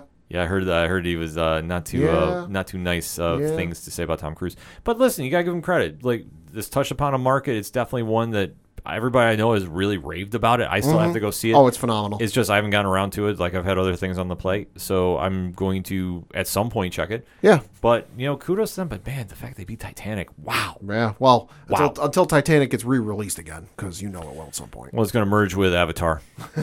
Reasons. Yeah, reasons. And then lastly, and certainly not leastly, season finale of The Boys. Yeah, let's talk about this. I, God damn. We gave our spoiler-free review on O D P H podcast dot com uh, because we were fortunate enough to have early screener access.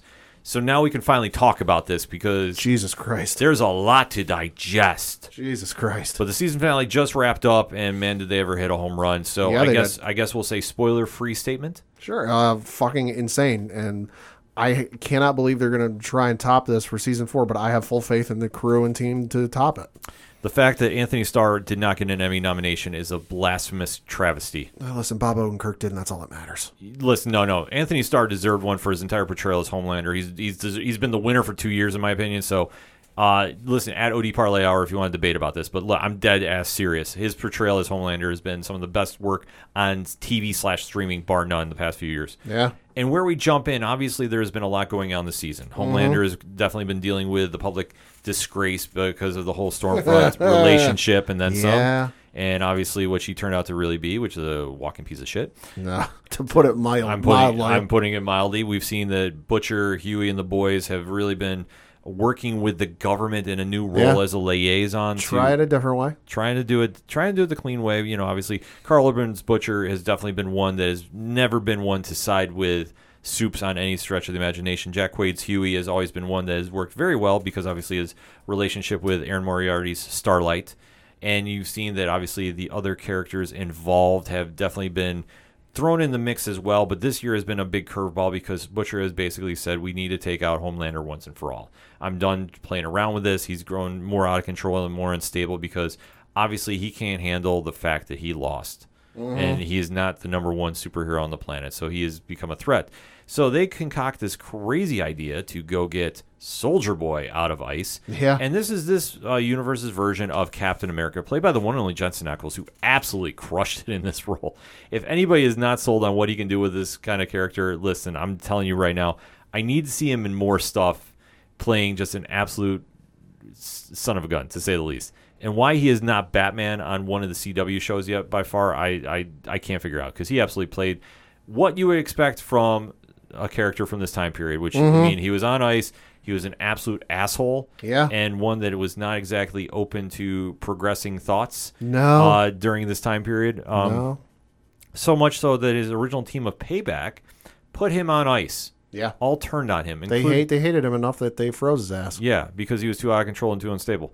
And especially one character, Black Noir, mm-hmm. who has been the Batman of the of the Seven from yep. the entire incarnation. Yep.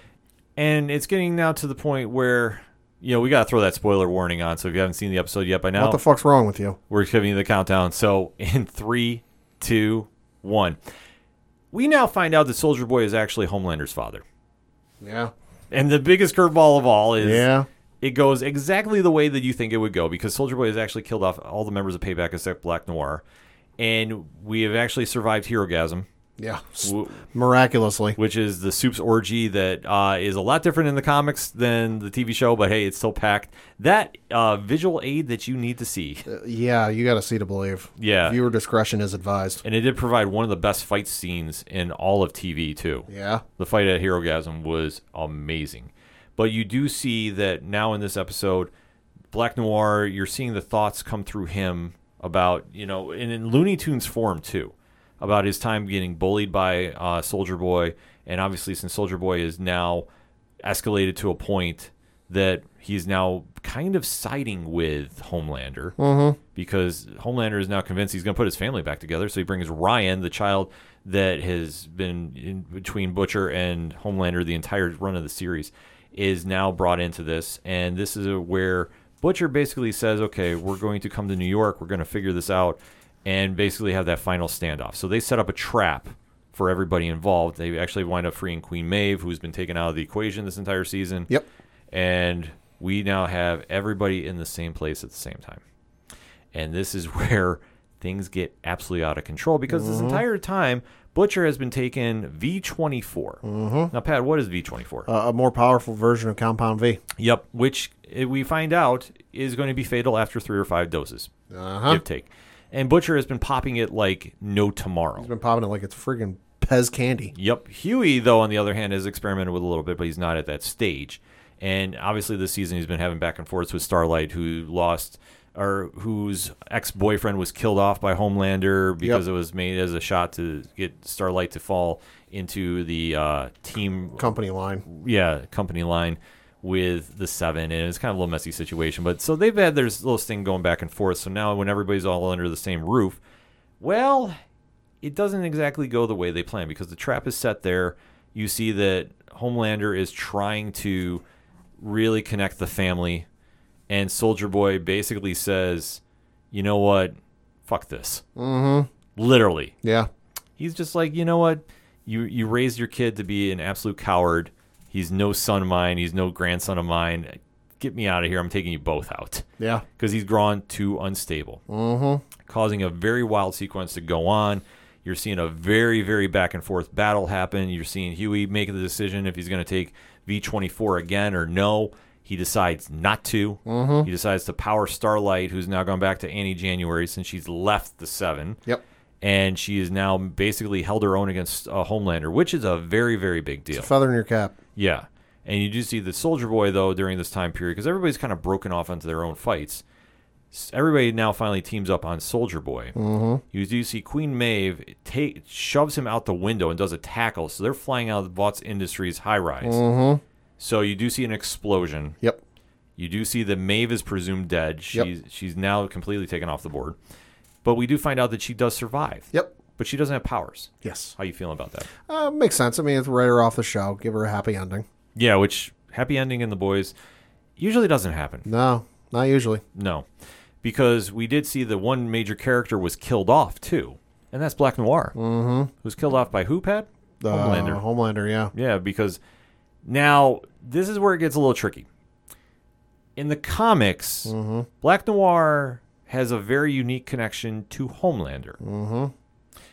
They did not go this route thus far. Right. But I have heard that Eric Kripke and company uh, in a couple interviews said Black Noir will be back next year. Hmm. Interesting. So I think that we're going to go the comic book route next year. So we'll have to wait and see about that. Oh, yeah. But as we see... Soldier Boy has been taken care of because obviously falling out of the building, he he's knocked unconscious. They put him back on ice to bring back at a uh, later date. Queen Maeve has her go- has her going away. That nothing has happened. We do find out that Annie has now joined the boys, and uh, we do see that well, Homelander now has the backings yeah. of Vought Industries one thousand percent, and this is a very scary situation because there's no way he should have this because Victoria Newman has now risen up the political ranks. She is the one they were calling the head popper. Yeah. Because of her uh, ability to make heads explode. And she's now in, vice, in the vice presidency uh, candidacy because the Deep did some assassination work for her. And Homelander is now her, pro, her uh, chosen champion mm-hmm. who does have a meltdown in front of a crowd who somebody is standing up against him. Yeah. And what does he do, Pat? Uh, he lasers his head off. Yeah, kills a man in daylight. Mm-hmm. Like, no tomorrow. Mm-hmm. And the, what does the crowd do? Cheers. Yeah. Yeah. This was an eerie scene. Mm-hmm. Not going to lie. Yeah. Got a little too uh, uncomfortable for me. Yeah. Because Homelander is sitting there, and he just starts getting this maniacal smile on his face. Yeah. Because which is now memed. Yeah, which is memed all over the place. You can't miss yeah. it. Yeah, yeah. And he's like, you people don't care what I do. I can literally do whatever I want. Mm-hmm. Yeah. And that's how that story ends. He now has got his son back. He now is back on top with a popularity rating for being himself, quote unquote, yep. that has never been touched upon in Vought Industries. And then the only trick that uh, we definitely got to keep an eye on for is we hear that Butcher has twelve months to live because of his usage of V twenty-four. Yep. So the question is, I will ask you is, how do you think this is all going to play out, Pat? My play, I I know how it plays out in the comics. Um, I think it might play out a little bit similar to that, but with some obvious differences because there's been so many differences between the comics and the show now that I don't think I can exactly follow it to the letter. Yeah, I agree with you too. I think that Butcher will go out of his way to have that final showdown with Homelander one way or another. Mm-hmm. I don't think it's going to go away to the comics. However, though, with the announcement of what they were doing with Black Noir that he would be back next year, mm-hmm. I think we are going to go that comic route. Could be. Because they didn't say how you. They said he'd be very different than the comic or than the show. Right. So all signs point to that. Yeah. And then plus they're also doing the spinoff Varsity. Yeah, I heard about that. So there will be a crossover that. That's which based... that, they said that will impact the mainline story of The Boys. Yeah, which if you're not familiar with that, this is going to be their version of the X-Men. Oh, okay. So makes sense. You know, it's it's going to be more fucked up. But I tell you what, final thoughts on this season and this episode, Pat. Didn't think it could get any more crazy than the last two seasons, but goddamn it did. And and you and there's some stuff that's overt and some stuff you really kind of kind of pay attention and pick up by deducing a couple of things, but it, it's fucking insane. This shows you how absolutely brilliant and disturbing The Boys comic is, from the minds of Garth Ennis and Derek Robertson, mm-hmm. from when they were Wildstorm to how they wind up leaving Wildstorm, which was under the D C Comics banner. We have to remember that, right? And going to Dynamite Entertainment. And to really say what could go wrong when superheroes have powers and no responsibilities. Mm-hmm. They have really brought this to life. This is a brilliant comic. If you haven't checked this out.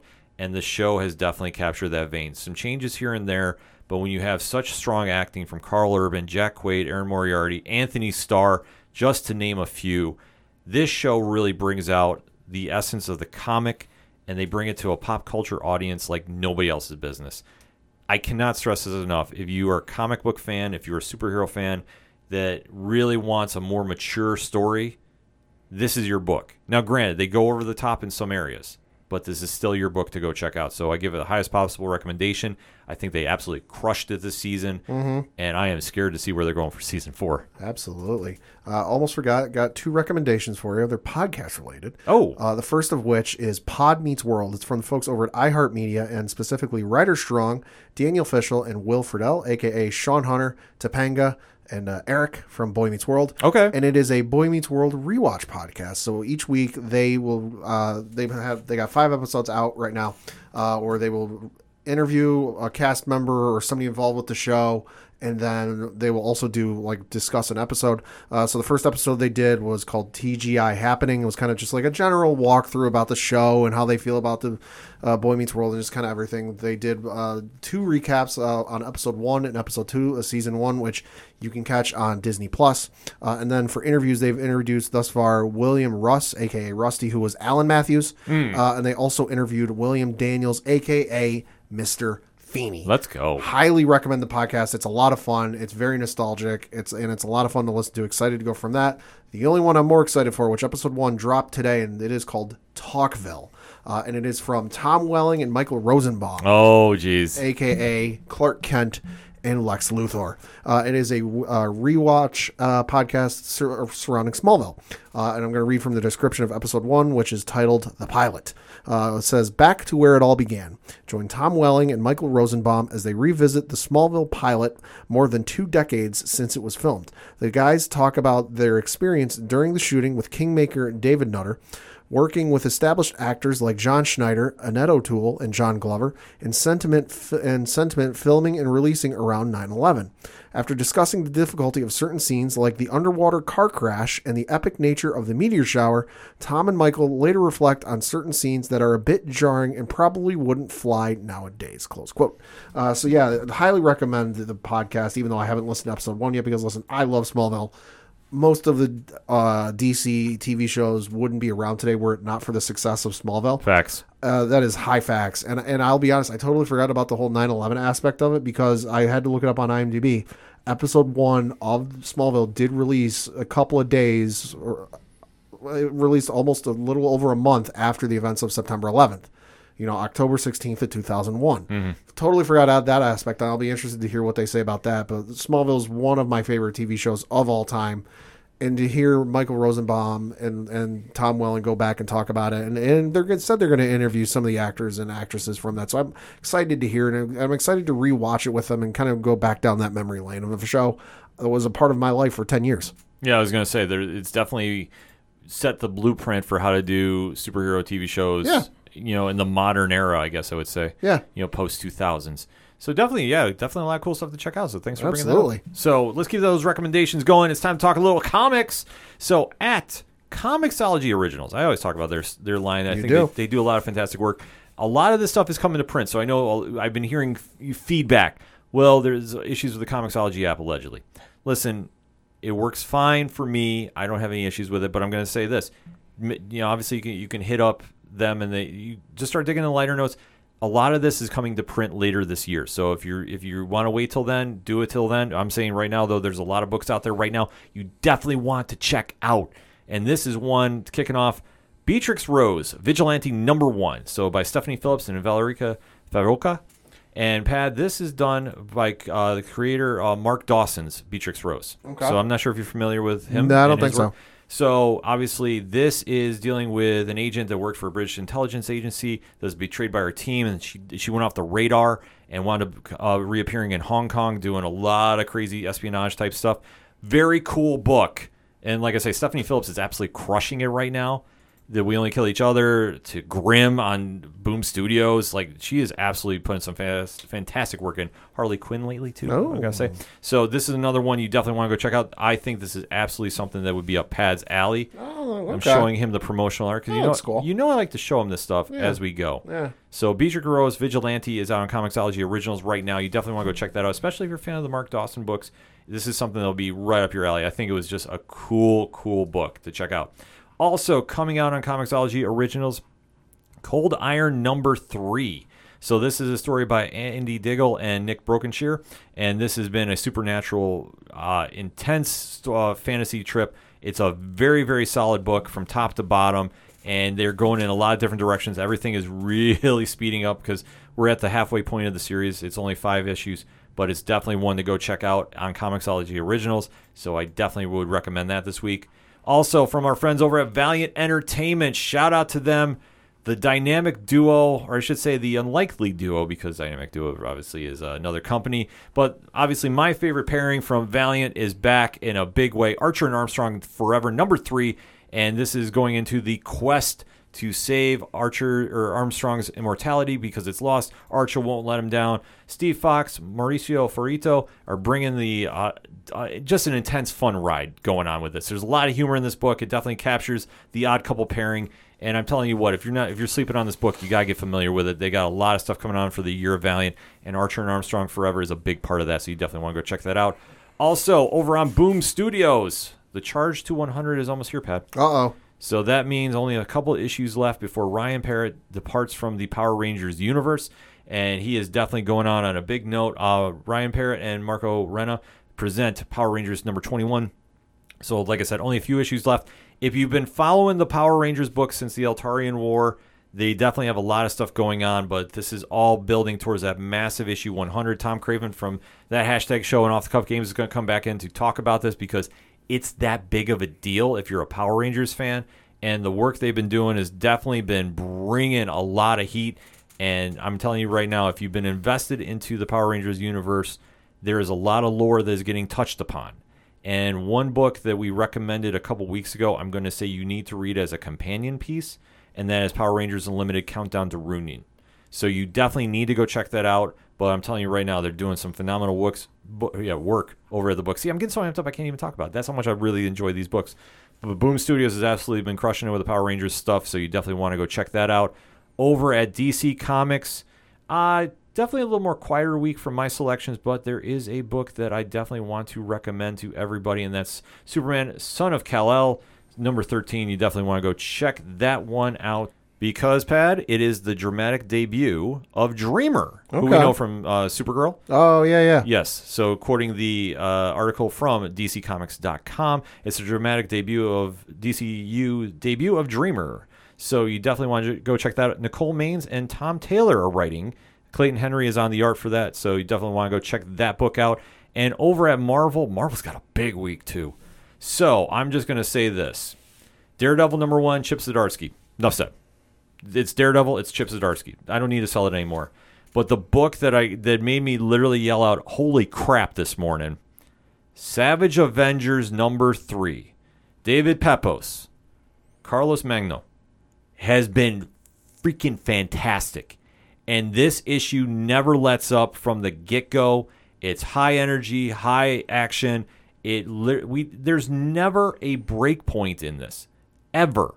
And the final panel of this book will definitely make you have that oh moment because it did for me. The story is awesome, and like, listen, I'm I'm telling you, I can't give it a more high highest possible recommendation. So much win is in this book. You definitely got to go check that out. So as we always say, make sure to go support your independent uh, comic shops, local comic shops, and independent comic podcasts. We're all putting in big work, so you definitely want to go check that out. If you need more recommendations, obviously we post the Sound Go Round Just Incredible Cosplay Picks of the Week on O D P H Podcast on Facebook. And, of course, go hit up our guy Brian Wayne from Cheers to Comics. He's back in a big way. Mm-hmm. You definitely want to go get your comic recommendations from him. So that being said, Pat, the music you heard on this edition of the O D P H, that's Shout Out Robots. They're doing big things. They got some stuff in the works I'm not allowed to talk about, so we definitely are going to keep that under wraps. But we'll find out more about Shout. Where do I go? O D P H podcast dot com. Correct. You can find out about Shout and all the other amazing bands you hear each and every week on the six oh seven Podcast Network. Also, while you're on the website, check out Parlay Points. New comics blocks dropping all week. Big week next week. I can't even get into that right now. Mm. There is some stuff that I was just sent today that I have not even told Pat. That uh, he's going to hear it and go, well, it's nice knowing you. We're not going to see you for the weekend. But it's well worth it because there are the recommendations are there. There's recommendations for pro wrestling. Dre Driven's got a blog up right now. We're allegedly getting one from Coach Duffy. Mm. Wait and see about that one. So you definitely want more content. That's all right there on Parlay Points. Also, while you're at the website, check out the classified section, which has friends of the show, such as eight one two two Productions, such as The Apocalypse, and such as Dragon Master Games. Also, we have organizational links supporting Black Lives Matter and voter registration. A lot of good information there, so you definitely want to go check that out. Pad, we're also having the directory, because how many providers are we on now? Uh, seven hundred thirteen thousand. Sounds about right. So you know what? I'm not disputing that. But if we're not on your favorite podcast provider, let us know when we try getting there. That's how we try doing for you. We put all the links, we put all, all the embedded players there. You can go listen to the O D P H anywhere, anytime. We make it that easy to follow, subscribe, and always remember to drop that five-star review. We do appreciate that as well. TeePublic Store for anything and everything that is the O D P H. It can be found at O D P H podcast dot com. That's all I got for this week. So for the one and only Padawan Jay. Thank you, thank you. I'm your host, Kenem. Thank you, as always, for listening to the O D P H, better known as the Ocho Duro Parlay Hour. We'll see you next time.